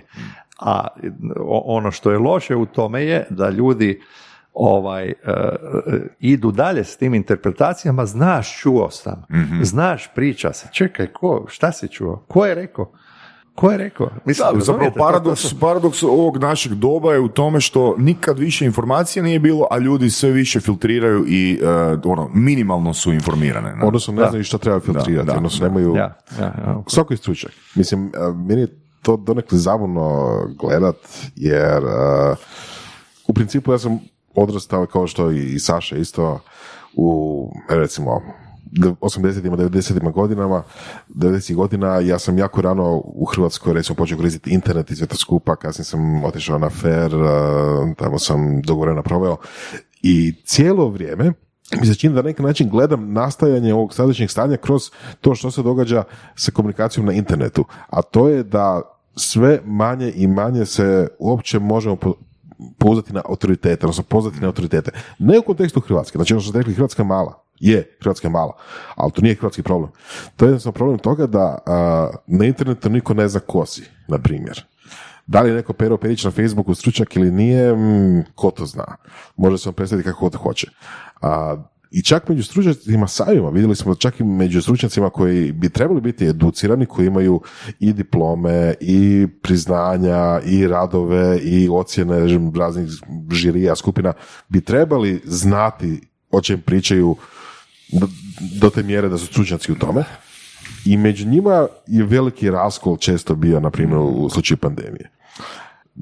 Nemam rješenje za to, čisto, čisto iznosim nekako ono, sve mišljenje o tome, ali nisam siguran kako će to završiti. Ne, mislim, to je proces koji traje već bar 20 godina. Da, gla- glavno pitanje je ovdje, ok, mi smo u svemu u čemu smo mi nesigurni ili nedovoljno educirani, mi tražimo nekog autoriteta i mi prepoznajemo autoriteta u okviru u kojem, kažem, ono, a nađem se u okviru, ono, želim naći, ne želim naći osobu koja će mi reći nešto što ima smisla što meni ima smisla, što ja interpretiram da to ima smisla. I naravno da ću ja toj osobi lako povjerovat. Ne? E sad, znači, napravilo se jako puno u smislu ono edukacije tržišta i ono što je Vorac a, prije iskomunicirao i te radionice i bla bla. A, puno se priča o tome, jako puno vinara ima novih, ono, sve više novca je u marketingu i tak dalje. Ali opet ono, kak znamo da nećemo da, da s, tom, s tom količinom informacija i tim popularnim ono buzzwordovima, bu- buzzwordovima poput organski, nećemo onak zapravo ispasti educirani idioti. Pa zapravo to je danas e, e, stvar koja je skoro pa neizbježna i što si rekao, bombardirali smo, bombardirani smo s tolikom količinom informacija iz različitih segmenata znanja po, po nekakvoj logici stvari čovjek u mu funkcionira na način da želi upiti što je moguće više informacija, samo je pitanje koliko ih može procesuirati. jel? Ovaj, I onda kad se kad e, prihvatimo neku informaciju koja ne mora biti e, potpuno vjerodo- vjerodostojna, mi tu informaciju prenosimo dalje i u prostoru nastaje jedan sveopći, bi rekao, kaos, a to se sve događa vjerojatno zbog te brzine interakcija prenosa informacija gdje mi zapravo e, i u svom svakodnevnom odnosu prema poslu bi rekao gubimo orijentaciju, moramo jako biti koncentrirani da odradimo sve one svoje nekakve zadatke, zvoni mobitel, e, stižu poruke sa pet različitih aplikacija, svi u poslovnoj korespondenciji očekuju da odgovor mora biti za tri minute, pa jesi vidio, poslao sam ti jučer pa nisi odgovorio, pa mailovi, pa ovo. Mislim da, da, da smo postali prezahtjevni jedni prema drugima u, u, u, u percepciji i prihvaćanju količine informacija koju treba procesuirati. Ali zato je tu vino da, da malo opusti mišiće i, mo- i možda Da, da, a, reci Vrst. Dobra, dobra stvar je ono što možda, možda nas izvuče iz svega toga je taj koncept vremena, odnosno da s vremenom može neke stvari postanu jasnije. A, ja, jako, jako mi sjetilo ovo sve na situaciju sa kraft pivom. Kad je kraft piva došlo u Hrvatskoj, to je bilo da, da, da. Mislim, ja sam bio tako nekim krugovima a, ljudi, odnosno društvu, koje je odmah prihvatilo, jel, kraft piva, domaća piva, da, da, da, sad svako radi pivo, da, da, da, sad ćemo raditi piva koja nisu filtrirana, pit ćemo piva koje su gorča, ono, IPA i tako dalje, koje su kisela, koje su jel, razne varijacije okusa koje prije nisu bile dostupne i to je bilo par godina trajalo i, ljudi koji su bili u tome su bili stvarno strastveni, da on više nikad u životu neće piti žuju kad, kad ima jel, kraft pivo ili IPU ili nešto kraj sebe. Da bi opet nakon, eto, recimo 6-7 godina, a, dobar dio tih ljudi koji sam pričao s njima, sam kažu, pa znaš, dosta mi je više te kisele pive, dosta mi je više te gorke pive, znaš, ono, pa nije, nije ni Karlovačko tako loše. Ali to kad kažeš ono, mogu samo ja još jednu stvar reći. Mislim, to, to su sve trendovi i riječ Trendovi, organski, i riječ organski je trend. Pa mislim, bilo je ja- jako puno alkoholnih pića u zadnjih xy E, Radleri, godina. Radleri. Radleri, ono, to je sve trajalo koliko? 24 mjeseca, 36 mjeseci.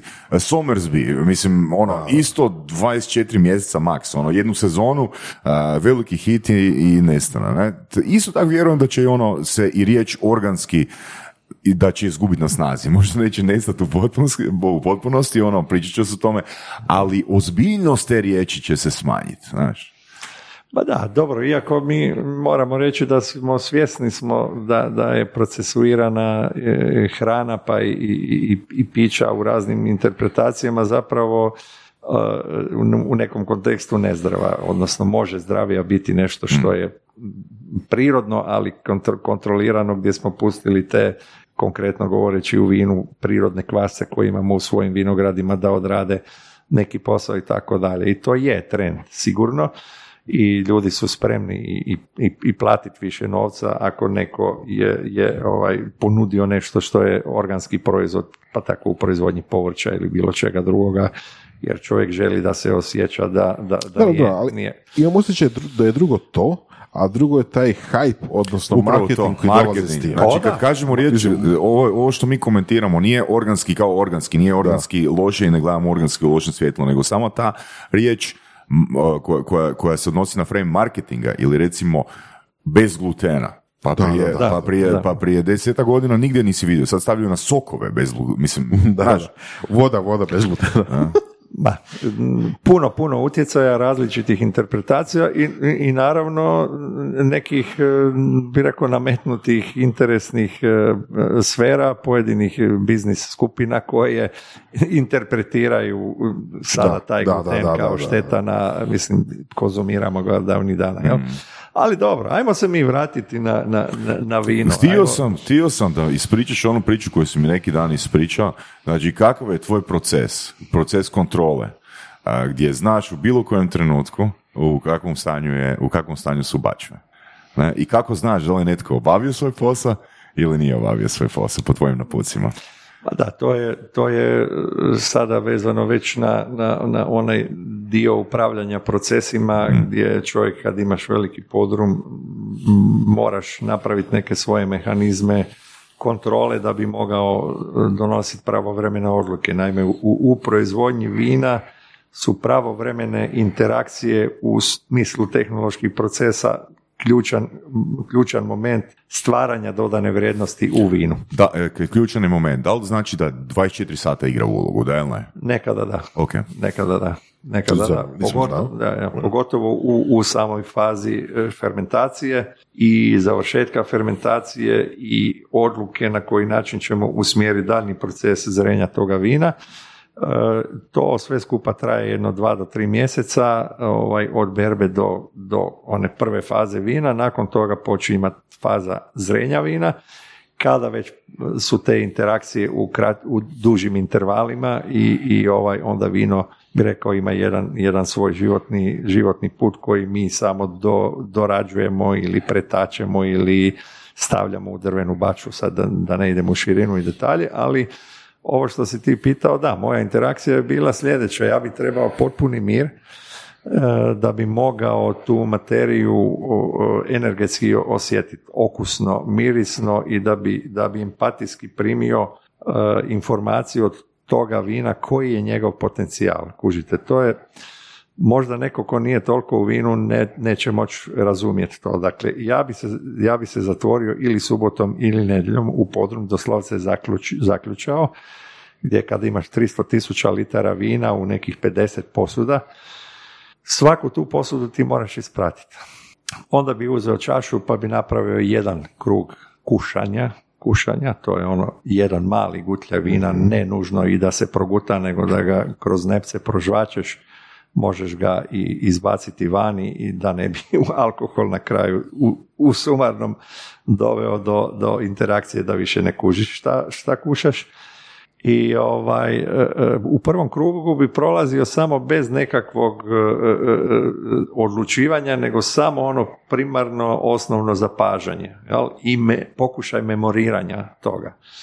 E, kontinuitet ponavljanja takvoga pristupa dolazi, dovodi do nekakvog savršenstva u tom, u tom procesu. Onda bi nakon prvog kruga napravio pauzu, popio čašu vode, otišao malo prošetao van 15 minuta, pol sata i vratio se ponovno na, u podrum, ide drugi krug.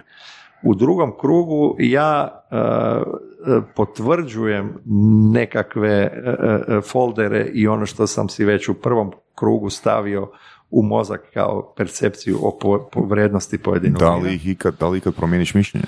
U, u odnosu na, na prvo iskustvo, na prvi krug. U drugom ne, ali u trećem se može dogoditi. U trećem, U trećem krugu, se u može? trećem krugu se može promijeniti. Nije to baš česta pojava, jer već u prvoj interakciji kroz sva ona prethodna iskustva vrlo jasno prepoznaješ e, neki moment u vinu, iako on nekad može biti malo prikriven ako je vino još neposredno nakon fermentacije pa ima unutra mutnoće kvasaca, nije izbistreno, onda su neke, neke arome, mi kažemo u reduktivnoj fazi, nisu se ispoljile loše, ali mi znamo da u vinu taj potencijal postoji da će nakon filtracije to on, vino se, mi kažemo, otvoriti. Jel? U trećem krugu sad ide onaj, bi rekao, najvažniji dio, e, onda ulazimo sa, sa ovaj zapisnikom i u principu mi na svakoj e, ovaj, posudi gdje se nalazi vino imamo takozvanu bolesničku listu gdje su evidentirane osnovne stvari postupaka prethodnih što smo radili sa tim vinom i već pogledom na to mi znamo što smo prethodno odradili i u kojem smjeru to vino putuje. Jel? Kad imate u, u podrumu desetak, 15 posuda sa istom sortom vina koje je brano u nekim različitim fazama, možda sa 3, 4, 5 dana, tjedan dana, 10 dana pomaka. To su različite materije. Jel? E, moramo znati da u prirodi postoje stotine sojeve kvasaca koji učestvuju u procesu fermentacije u svakoj toj fermentaciji interakcija između tih kvasaca, znate kad sto ljudi radi na, na, na bi rekao, jednom gradilištu, jel? E, nešto može biti napravljeno dobro, nešto može imati grešku i tako dalje. Tako je i, i u vinu. Mi u principu radimo primarno sa selekcioniranim kvascima, znači u momentu taloženja mošta očistimo svu mikrofloru i kvasce i bakterije i tako dalje idemo sa čistim grožđanim sokom i dodajemo selekcionirane kvasce da bi bili sigurni da će vino imati taj karakter, jer mi znamo koje karakteristike pojedini kvasac ima. Međutim, kompleksnost vina se često ovaj, i one dodane vrijednosti u vinu događaju kada vi u procesu fermentacije imate puno više sojeva kvasaca, a mi ih u prirodi imamo na stotine. Jel? To treba znati prepoznati u vinu, pogotovo kad imate deset posuda pa vi hoćete kasnije, nakon završetka fermentacije gdje su se dogodili različiti karakteri u pojedinom vinu, mhm. to kasnije spajati, povezivati, tipizirati, mi kažemo tipizirati, da bi dobili neki proizvod sa najboljom vrijednošću. Jel? Onda tu odvajate ono što je, bi rekao, manjeg potencijala, to ide u kategoriju litre ili u infuze ono što je, što je u, u, u, potencijalu nekakvog vina sa ozbiljnim karakterom ili skupljeg vina, jel tako? To odvajate, to su vrlo ključne odluke jer se tu radi o, o, praktički o financijama u tom trenutku. Znači vi možete imati vino i znate na tržištu da imate vino koje košta 9 kuna, zove se vino. Od tog istog grožđa ste mogli proizvesti vino koje košta 50, 100, 150 ili 200 kuna. Ogromne su razlike, ja? ali i vještine koje morate upotrebiti da bi došli do onog naj, najvećeg dometa su te koje vas obavezuju da radite te interakcije. I sad ću dovršiti taj proces nakon treće degustacije, opet odmor, popodnevni ručak trala, onda navečer sjednem za računalo i sve to unesem u računalo ovaj, da bi to mogao pratiti. U tim interakcijama dođe do, do procesa pamćenja, da ja sutra dan ujutro u svojoj glavi imam kompletan frame moga podruma. Ja u svakom tanku po broju 1, 2, 3 znam koja je vrsta vina i znam u kojoj fazi je to vino. I sad ja tu informaciju moram prenesti mom djelatniku, odnosno podrumaru, koji je izvršilac nekakvog, nekakvih radova. Da li je to pretok, da li je to filtracija, da li je to punjenje, da li je to pretakanje u drvene baču, jel tako, to su moje odluke. Zašto? Zato što sam ja kreator vina. Englezi imaju jednu lijepu riječ winemaker. Znate, vinar danas može biti, e, pa neću reći svako, ali onaj koji ima malo novaca, uloži, kupi cisterne, ode tamo ima nekog savjetodavca, veli to sad ovako, ovako, ovako, ovako i ti ćeš proizvesti solidno ili ti dobro vino. Ok, to je vinar. Vinar može biti čovjek koji ima jako puno novaca, ja ih zovem lifestyle vinari, koji imaju viška kapitala i onda zgubaju, naprave velike podrume, ovo ono vina i onda plate neke enologe koji će za njih napraviti vino. E, tu dolazimo do jednog, ja to zovem keča, u kojem taj vlasnik koji je investirao novac nije kreator vina. On je investitor. Ok, Imate fantastičan proizvod ili uslugu? Ne znate kako probiti gatekeepere? Sasnici.com. Mi probijamo gatekeepere, a vi zaključujete posao. Čovjek koji njemu radi vino, on je, on je tehničar koji je došao izvršiti e, zadatak da prebaci ovaj lopticu od točke A na točku B i on svoju empatiju u vino ne daje on to odrađuje, kužite. Mhm, mhm. I tu je velika razlika u, u, u onome percepciji pojedinog vina ili vinara ko je taj stvaralac, koji je karakter toga vina. E, mislim da postoje potrošači koji već znaju to prepoznati i kod ozbiljnih vinara koji su dugo u svom poslu i sve svoje vještine su ugradili u svoj proizvod, vi možete jako dobro prepoznati osobnost toga vina u karakteru čovjeka koji stoji ispred vas. Znači, prvo, hvala ti puno na ovom primjeru, još nisi, još nisi ni završio, nego sam te prekinuo, ne? Ovoga, ovo je biti pri, primjer uh, idealnog uh, gosta i odnosno ideal, idealnog primjera uh, surovih strasti. Da, ono, strastvenog pristupa, to je taj catch koji kažeš, ono, znači sve tehnički, mislim tehni, tehnički ispravno se podrazumijeva, ne? ali taj catch, ono, znači da taj, ono, dodatan effort, ono, strast unutra, zatvoriti se u, zatvorit se u taj podrum i provesti ono cijeli dan tamo, um, to je baš wow, wow, wow primjer. I, I onda u biti kad ti imaš te foldere u svojoj glavi, ovoga, kako to tebi daje sigurnost da će sve ishodovno biti u redu? Bez toga naprosto ne može. Mm. To, to, je, to je potrebno, samo je, samo je zapravo uh, Recimo ako podrumar, ako podrumar nije slučajno napravio određenu radnju određeni dan. Da. E, događa se naravno da se događa i to je ono najviše što frustrira kad čovjek e, da uputstva i pisana i usmena i tako dalje i onda se nešto u određenom e, izvršenju zadatka ne, ne odradi, a vi ne dobijete povratnu informaciju koja bi trebala biti od izvršilaca da to nije napravljeno zbog vremenskih okvira, zbog ovog, onog ili onog, jel tako? A nešto što se trebalo napraviti je neodgodivo potrebno da se napravi, jer ako ne napravite, vi gubite određenu komponentu ili dogradnju u vinu koju ste željeli ostvariti. I onda bi ja opet, ponavljajući stvar naredni, naredni vikend, jel tako, ušao u podrum, kušao bi ta ista vina, znajući kakve naloge sam dao da se učine s tim vinom i već na organoleptici toga vina mhm. ja apsolutno znam da li je taj proces napravljen ili nije, jer ja znam uzročno posljedično što je to vino trebalo doživjeti u promjeni da bi bilo ono što ja želim. Da. Onda dođeš ispred djelatnika, on veli, pa ja sam to napravio, ja gle, nisi napravio, veli, čekaj, čekaj, idem uzeti teku da vidim, ja sam to sebi zapisao. Razumijete koja je to frustracija u, u, tome, recimo, ili velika cisterna od 5000 litara, imate jedna mala vrata na vrhu cisterne, jel, koja naravno kad se vino pretače, da ne bi došlo do vakuma, morate otvoriti poklopac gore, jel, i sad kad je sve završilo, da bi zaštitio to da vino ne oksidira, moraš poklopiti gore, jel. I sad ja dođem u podrum, ja ne vidim poklopac jer je cisterna visoka 4 metra, ne? Mhm dođem do vina i na srednjoj pipi kušam vino, ja znam da je gore otvoren poklopac. Da, ja znam. Da, da, da, ja znam. Ja kodam s mojim radnikom, kažem na ovoj cisterni ti je otvoren poklopac, a nisam se popeo gore. Da. De, to su, to je, to je e, ne pravo 10.000 sati, nego, nego 20 30 tisuća kušanja i možda i više od toga. E, znaš, još, još jedan dan kad smo pričali ovoga, e, si mi dao primjer dao si mi primjer um, tih marža u, u, u, u uh, vinima i odnos recimo vina rasta cijena u zadnjih x godina u odnosu na neke druge mainstream proizvode koji su rasli znatno više.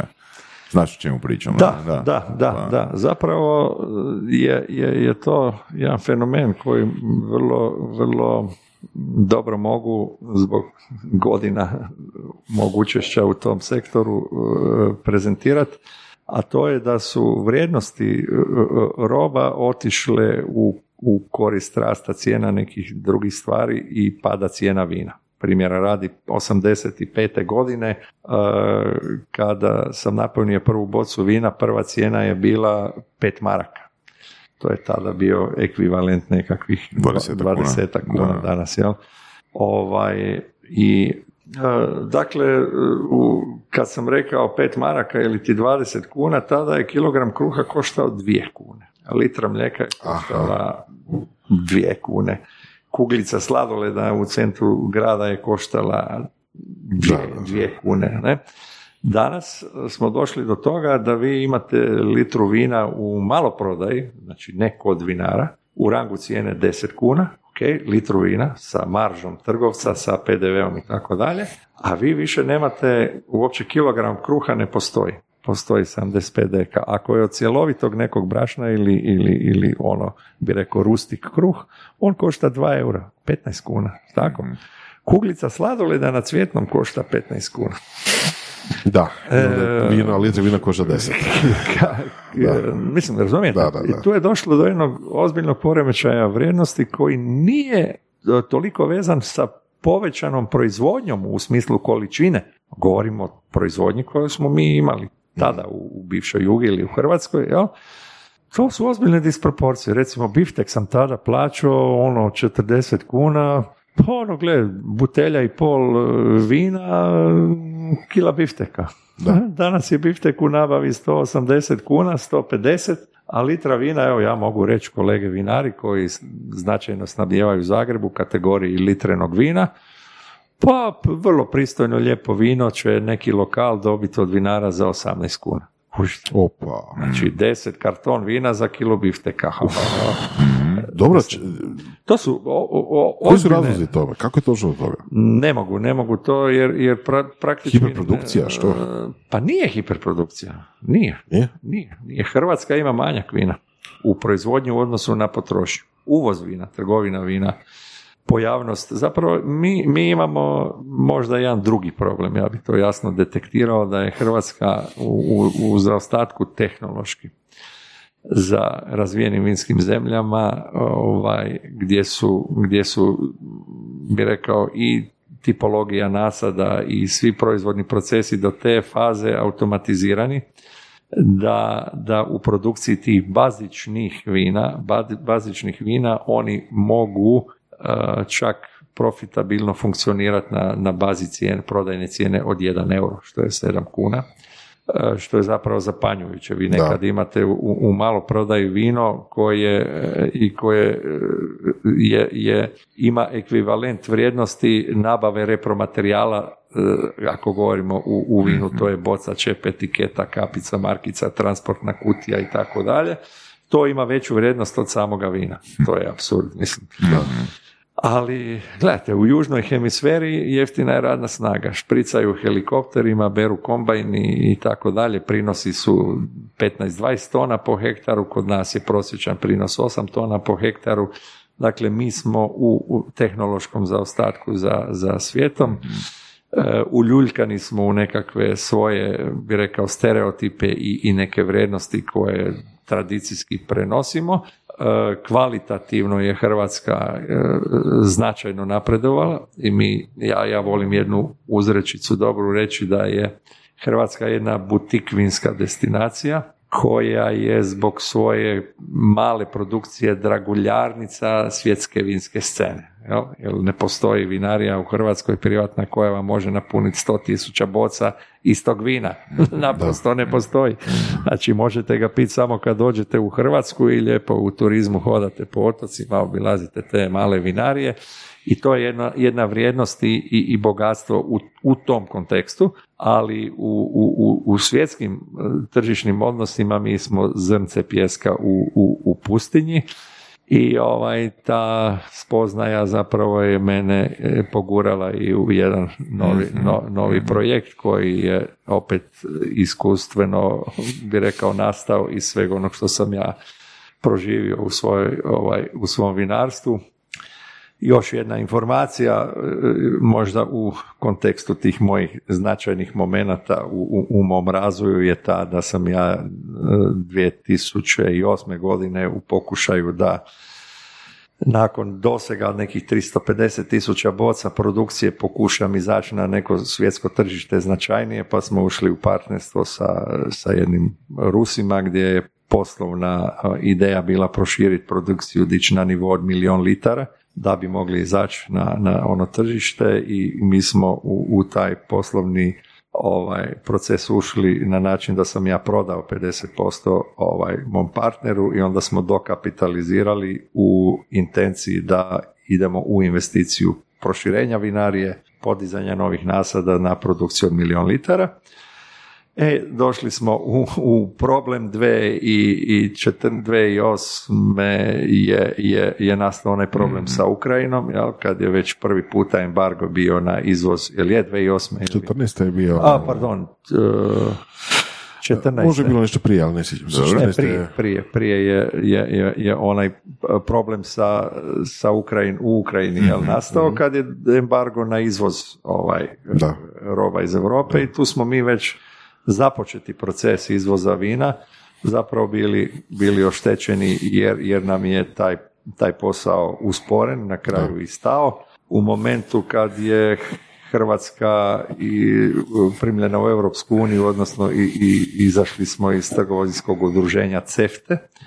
Naš izvoz u Bosnu koji smo do tada imali na nivou oko 300 tisuća eura godišnje je isto pao iz razloga što je hrvatska roba dobila carine i trošarinu Aha. i naše cijene su zapravo se povisile u odnosu na konkurenciju e, i, i razvoj vinske scene u proizvodnji i u Bosni i Hercegovini i pristupa tom tržištu bez, bez carinskog od strane Srbije, Makedonije, Crne Gore i tako dalje.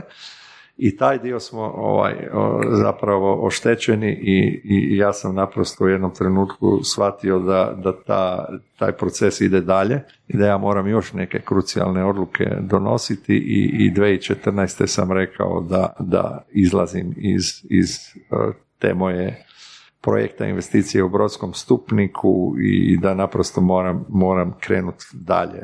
Ovaj, poučena onom činjenicom iz, iz rane faze mog odnosa prema vinu boravka u Americi, shvatio sam da postoje modeli da ja samo moram naći novi put. Prodao sam tu svoju vinariju i napravio sam jedan, bi rekao, jedinstveni prvi u Hrvatskoj. U svijetu već, bi rekao, ima nekih takvih modela. Ja sam to nazvao prva difuzna vinarija u Hrvatskoj. Napravio sam ugovorne odnose sa nekolicinom malih vinarija koji su i tako moji poznanici i prijatelji i unutar njihovih resursa sam zapravo instalirao produkciju mojih vina po mojim standardima i na taj način sam izašao iz okvira samo, samo Slavonije gdje smo radili ona tipična ovaj, bi rekao vina regije. I izašao sam u Istru, u, u Dalmaciju, tako da danas imamo i Malvaziju, i Žlaktinu, i Pošip, i Plavac, i Babić, i u Sloveniji sam pokrenuo produkciju pjenušaca, tako da su to opet neke, neke nove moje vizije i one su me, mi dale mogućnost, brand sam zaštitio kao takav i, i, i njime se i dalje ovaj, koristim, znači prodao sam nekretninski dio u Brodskom stupniku, zadržao nekoliko hektara svojih vinograda, čak sam i njih dao u podzakup jednom mom kolegi vinaru, u čijem podrumu to prerađujem i, i, i radim vina tamo, tako da To je blago podsjeća koncept franšize, ne? Pa u naravi bi to bilo tako, da. da, Aha, da. jesi razmišljao o licenciranju? Ili- Pa u principu nisam još u- došao u tu fazu, ali to će se sigurno Da, dogoditi. ok. To će se sigurno dogoditi. Mislim, sve, po ovome što si naveo, kriteriji su zadovoljeni. Je, je, apsolutno da, apsolutno da i to će biti sigurno sljedeći korak. Čak što više ja imam jednu ozbiljnu želju da se okušam, jer tamo kontakte imam, samo moram odvojiti vreme da odem u Americi pa da tamo napravim neki svoj Zinfandel u Argentini, neki Malbec i tako dalje. To su sad oni e, kreativni izazovi, ja volim te izazove. I to će se dogoditi. Imam, imamo još dvije teme. Prva tema, to je predzadnja tema, nam je wine stock market. Što je to? A, da. Na hrvatskom bi to bila burza vina, e, engleski wine stock market, zapravo to je opet jedan novi poslovni model koji sam spram svih tih mojih iskustava osmislio da bi pokušao još unaprijediti te, te tržišne odnose u, u- za budućnost u, u tržišnoj komunikaciji i prodaji, prodaji vina.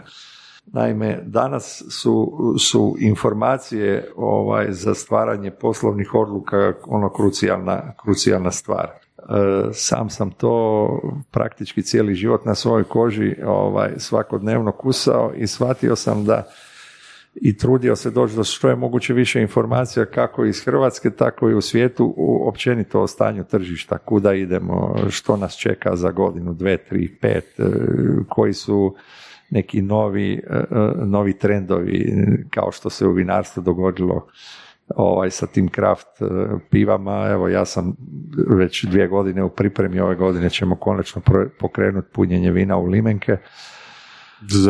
Što je, što je zapravo svuda u svijetu se već dogodilo i to u tako, tako brzoj ekspanziji da... da Kako si reagirao? Zašto? Čija je to ideja? I kako si ti reagirao na to? Pa gle, to je ideja naprosto ako si u struci pratiš šta se događa u svijetu, jel tako? Dakle, neka nova, ne tradicionalno, baš ono... Kakav ti je prvi feeling? Ono, kad Meni? misliš, kad si prvi put zamislio ovoga vino u limenci, kakav ti je osjećaj? Mm, ma, ja nisam ni, ni u kom smislu e, zatvoren. Ja, ja vino doživljavam kao vino. E, Način kako je ono pakirano, naravno vezan je uz nekakvi naš, našu e, naučenu, bi rekao, na, na, stečenu naviku i to kako mi u, u društvu komuniciramo taj proizvod. Mi mo- volimo u vinu neke rituale, neke boce, neke čaše, otvaranja i tako dalje. To je dio doživljaja. Ja zato kažem da je da je vino i hrana danas više kulturološki doživljaj nego, nego ovaj fiziološki, jel tako? Ovaj, I to je sve vezano uz to. Međutim, u današnjem tempu života zapravo došlo je do toga da ja kao ljubitelj vina hoću sad, evo sad, ovaj tren, hoću popiti dva deci jako dobrog vina. Gdje ću ih dobiti? U prosječnom kafiću da i ne, nemaju izbora, jel tako? Hoću si sam otvoriti doma bocu vina ako moja supruga i, i, i djeca neće pit vino taj tren. da. A neću, jer ću reći, gle sad, ta boca će se ovaj, za tri dana pokvariti, ja sam četiri dana na putu, žena i djece na pivu, dođem sljedeći puta, ja sam rastočio vina u kanalizaciju, Da. nebrojeno vrhunskih vina i naprast, naprosto bacio novac. Jel? I kad To je napraviš... dobar odgovor zašto. To, I- su, to je, ajmo reći, budget pakiranje, ne? To je budget pakiranja. Znači, kad napraviš tu SWOT analizu i kad ja kao ono strastveni potrošač vina kažem, gle, ja sad hoću na plaži Da. popit ono dobru čašu, dva deci dobrog vina, fuck off te kave, pive i ovo, to daj mi moje vino, onda koje je to u pet ambalaži, to mi je jako, jako priprosto, jel? Da. I onda su vjerovatno vođeni tim istim promišljanjem e, e, neka, neke vinske zemlje tipa Australije recimo gdje ta nije toliko tradicionalizam kao u Europi gdje su Da, da, da, da. Francuzi, Italijani koji jako cijene ono svoju tradiciju vino u limenku to je bogohuljenje. Ma- Međutim, ako govorimo o, čisti, o čistom ono business to business, onda je e, e, stvar ipak u prevazi na, na činjenicu, pogotovo na mladu populaciju koja ne preza od nekih standarda, pravila ni odjevanja, ni ponašanja. Jer, Ok, mogu biti kulturan, ali to da mi neko zabrani da hodam u japankama ili da popijem čašu vina na plaži, razumijete? Meni to skroz ima smisla, jer evo ja isto jako rijetko otvorim bocu vina zato što ja ću popiti deci i šta onda ostatak će čekat tjedan dana. Dakle, u biti odgovor je, znači nema nikakve razlike u proizvodi, be- bez obzira da li je pakirano u stakleno ili Tako alu- je, aluminij. tako je. Evo, Čak, što više stabilnost, e, stabilnost proizvoda u smislu njegove vrijednosti i čuvanja njegovih karakteristika kada je ona zapakirana u limenku je apsolutno dodatna, čak neću reći bolja nego u staklu, ali nema nikakvih vanjskih Ali to zapravo rješava hrpu problema za ugostitelje. Znači, skladište može biti manje. Tako ne? je, tako E, je. Znači, e, broj opcija za ponuditi može Tako biti znatno veći. ne? tako Jel je, da? da, upravo to. Ne? I nema, i nema ovoga da, da. bacanja bespotrebno. ne? Evo, to je to. Dobra ideja, zapravo. Evo, Od vratimo se- mislio ono čemu, ali dobro. Da. Da. Vratimo se još na burzu vina, jel? Što, je, što je tu naj, najznačajnije. Dakle, e, današnji način prodaje vina je zapravo vrlo uvjetovan onim što nama veliki sustavi na tržištu nameću. Tu imamo dva kanala prodaje, jedan je retail, odnosno e, to su ovaj e, maloprodajne, e, maloprodajni sustavi, veliki trgovački sustavi koji imaju svoja vrlo rigidna i kruta pravila kojima se vi morate prilagođavati i ti su pregovori vrlo mučni, sve sam na vlastitoj koži prošao i, ovaj, i imate taj horeka kanal, to su restorani, ugostiteljstvo i turizam i tako dalje. Tu su neke druge interakcije gdje vi imate mogućnost sa krajnjim, bi rekao, kupcem komunicirati da, da predstavite svoje vino, da, da, da on shvati vrijednost vašeg vina i da ga je on onda spreman interpretirati dalje. Međutim, tu se pojavljuju dva dodatna problema, a to je u toj trgovini ili preprodaji vina pojavili su se specijalizirane firme koje tehnički obnašaju taj dio transfera robe od vašeg podruma do krajnjeg kupca, jer vi zbog svojih obaveza u proizvodnim procesima ne možete ako niste veliki imati i svoje komercijalne službe koliko stignete sami stignete, jel?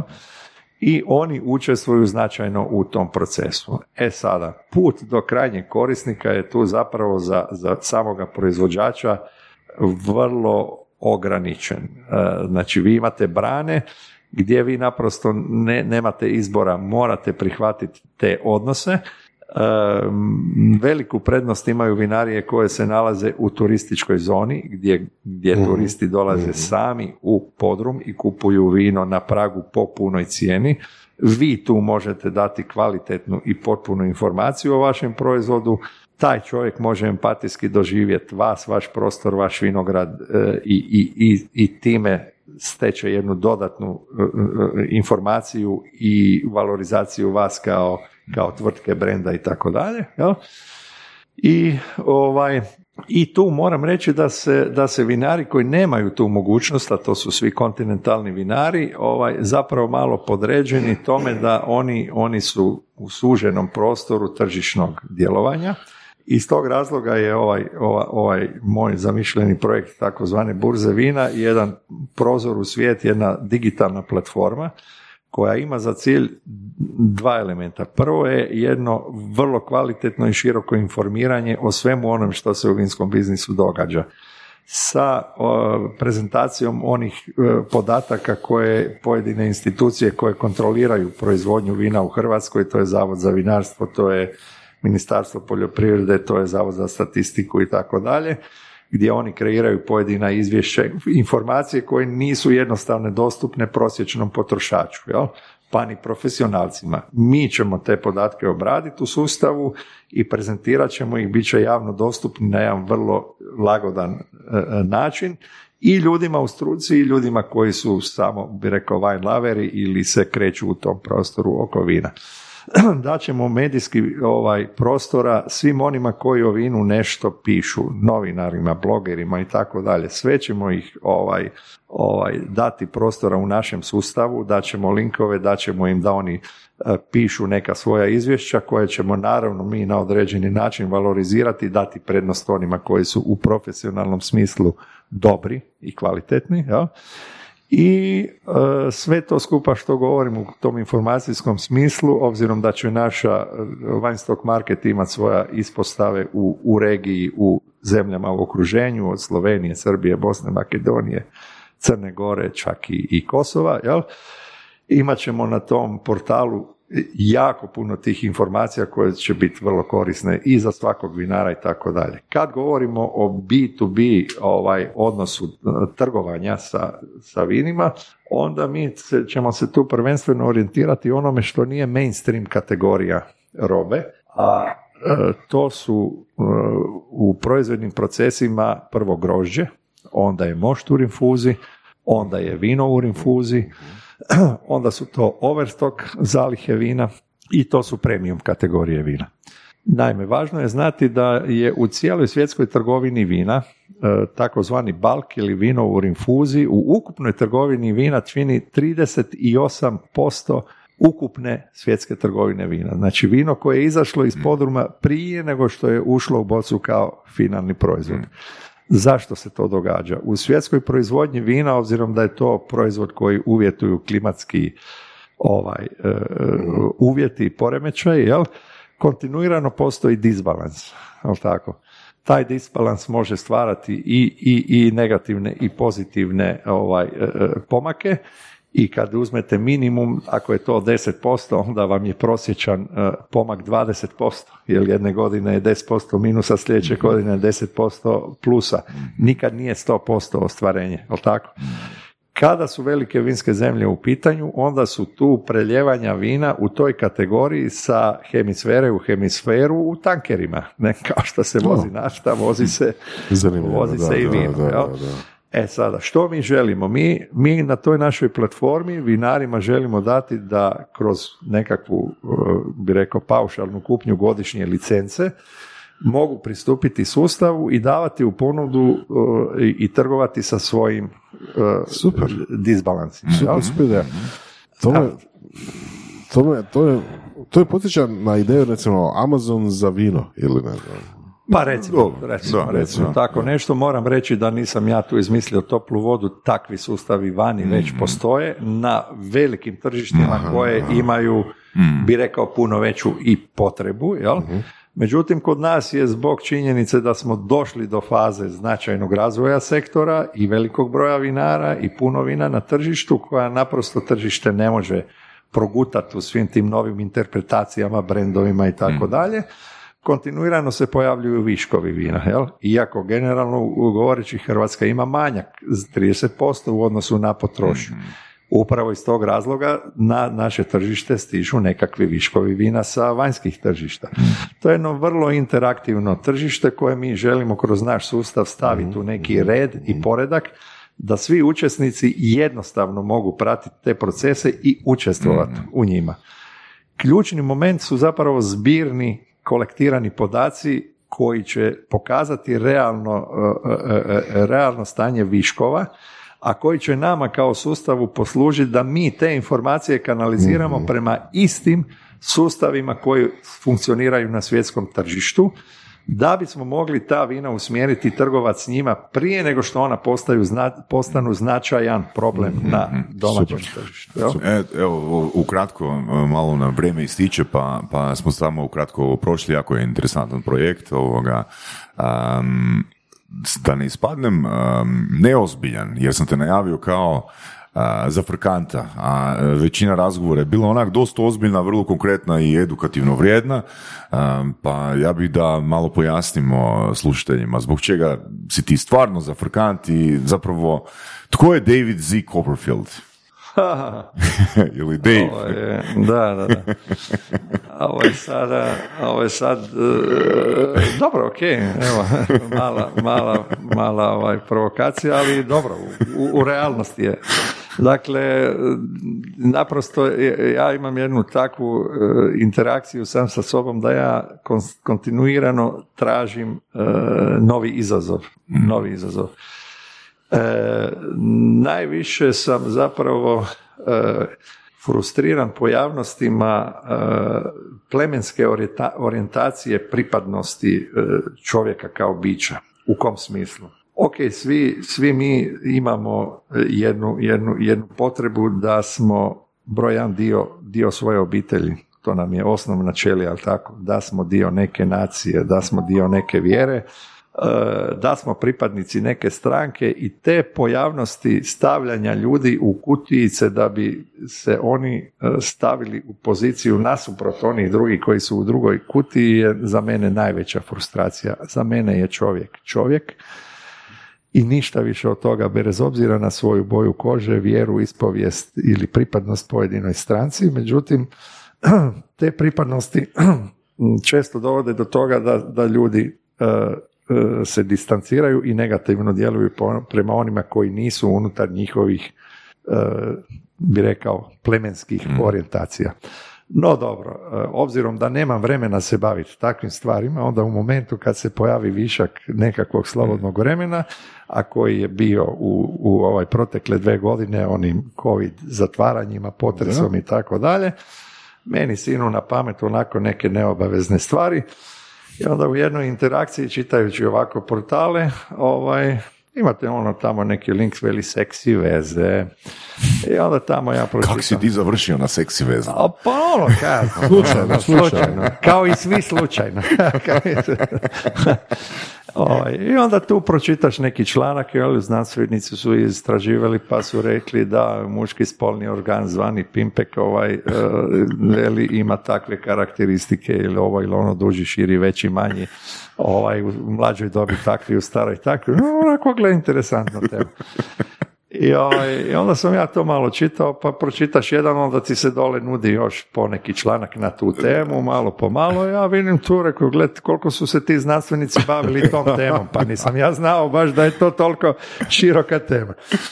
I, ovaj, i onda... I dugačka. I dugačka, da. I onda, ovaj, u- tako, ja kažem, dobro, budem si ja to malo copy paste pa da ja to malo strukturiram, da vidim kako to sve skupa kad staviš na hrpu izgleda, pa to je jedna, jedna bi rekao, znanstvena disciplina. Kako te žena gledala kad si to isprinto? Koliko je toga Ne, ona zna da sam ja lud, pa se više ne, ne sekira. Čim se baviš, ovim pimpekologija ima. ovaj, to je posebna disciplina. Ne? I onda jedan dan, to je bilo za na, neposredno nakon potresa, izađem ja u grad, šetam centrom grada i sretnem moga ovaj, starog dizajnera koji je radio moje prve vinske etikete, Dragutin Dado Kovačević, inače poznati karikaturista. I tako mi u pričicu na kavicu i onda on priča, veli, gle, potres mi je sve mi je knjige razbacovao, znate, ja doma imam po, po ormarima boce na svakom koraku, on ima knjige. Veli, on odi da vidiš gore to, otišli mi kod njega, uzme on neku knjigu spoda i ispadne mu neki komad papira. I on to podigne, veli, joj, gle, ovo, sam radio prije, veli, 20 godina. Ja velim, šta je to? On je napra- napravio peniscedu. Znači, on je napravio abecedu gdje je na vrhu ovaj slovnog znaka napi- na, nacrtao pimpeka, ne, glavić.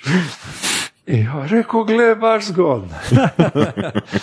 ja velim, a ja ti baš skupljam neke ono materijale, znaš, na tu temu, pa daj mi pošalji da vidim. Ja njemu pošaljem to na mail, on meni za dva sata vrati neke svoje karikature na tu temu.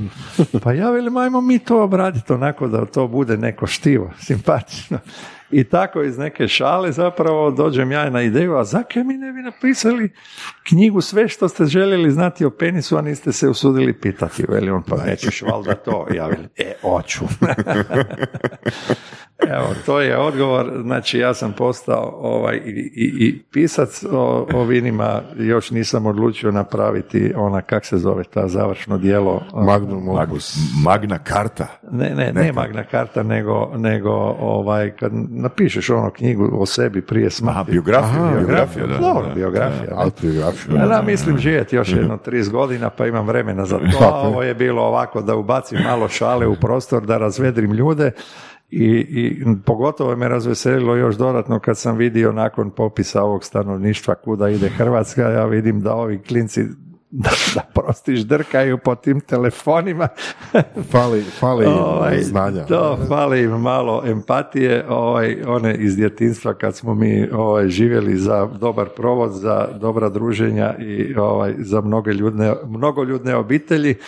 I eto tako, jedan, jedna bi rekao tema eh, forever, ona će uvijek biti aktualna. Nadam se da će dati doprinos ovaj, eh, po, o budućem eh, rastu populacije. E, Gdje možemo e, kupiti uz, uz, uz, da, stavit ćemo link, ali uz knjigu, ono koje je jako bitno, je i e, jedan dodatak, pod, moguć dodatak, a to Da. je penismetar. Tako je. Koji to je- zapravo ne služi samo e, mjerenju penisa, nego Da. može služiti i kao obrambeno sredstvo. O, to, to je hladno oružje. Tako No, to je hladno oružje. Da, da, da, kako? da, da. Ono, ku čemu služi? Da, da, naime to je jedan, jedan vrlo sofisticirani mali, mali metar gdje je e, jako puno tehnoloških unapređenja u njega ugrađeno, zapravo je rađen jedan posebni mali cilindar koji na onaj zvučni klik ovaj, e, daje informaciju da je taj klik jedan centimetar, tako da mjerač može i slijep ili u mraku izmjeriti, jel tako? Ovaj, a obzirom da danas e, muškarci vole e, da ne velim se kurčiti, obećavati i tako dalje, a žene nemaju obrambeni mehanizam, one moraju moći se obraniti. Dakle, svaka žena u torbici mora imati pepper spray, to je po, po onom starom, jel? a sad po novom i penis metar. Zašto? Zato da onom ko joj se nameće nepotrebno, jel? a ona ne želi odnos, ona izvadi metar, veli, gle, nemoj puno pričati da ti ne bi morala mjeriti, jel tako? ovaj, I sad to nije sve, zapravo vi kad razvučete taj metar, to je samo stvar prakse, vi taj tanki svileni metar čovjeku zabacite oko vrata i vi zapravo imate mehanizam davljenja, ono, i to je takozvani, imamo iz, ja sam gledao onaj su, seriju Sulejman, pa sam vidio onaj takozvani humani odstrel onih ljudi koji su radili pobune na dvoru. Došla bi najlijepa, najljepša dama i sa svilanom maramici na spavanju bi ga fino zadavila, oni su to zvali lijepim izrazom svilen gajtan. Ja sam to pretočio u interpretaciju onda uporabe ovoga e, penismetra, jer, jer u principu žena s time može sebi ovaj, pomoći da, da se obrani. Tako? Što bi tek bilo da je bilo više slobodnog vremena? nadam, se, da, nadam se da neće biti više lockdowna, da ne bi morao pisati zlatnu knjigu. Puno ti hvala Davore na, na tvom vremenu, cijelom tom iskustvu koje si nam uspio prenijeti i uh, uživajte u knjizi, dragi slušatelji. Apsolutno. Knjiga je definitivno ona fora i onak je fakat fantastičan ono poklon. Je. Zajebanski, zajebanski ovoga poklon. Ali sa, sa vrlo dobrim znanstvenim činjenicama, osim što je zabavna, ona je i vrlo edukativna. Tako je. Hvala vama. Hvala puno. Slušali ste podcast Surove strasti, broj 1 audio podcast u regiji. Ako vam se sviđa, lajkajte. Ako se slažete sa gostom, komentirajte ili ako se ne slažete. Komentirajte, lajkajte i nada sve šerajte tako da i drugi ljudi mogu saznati za surove strasti. Čujemo se i do slušanja.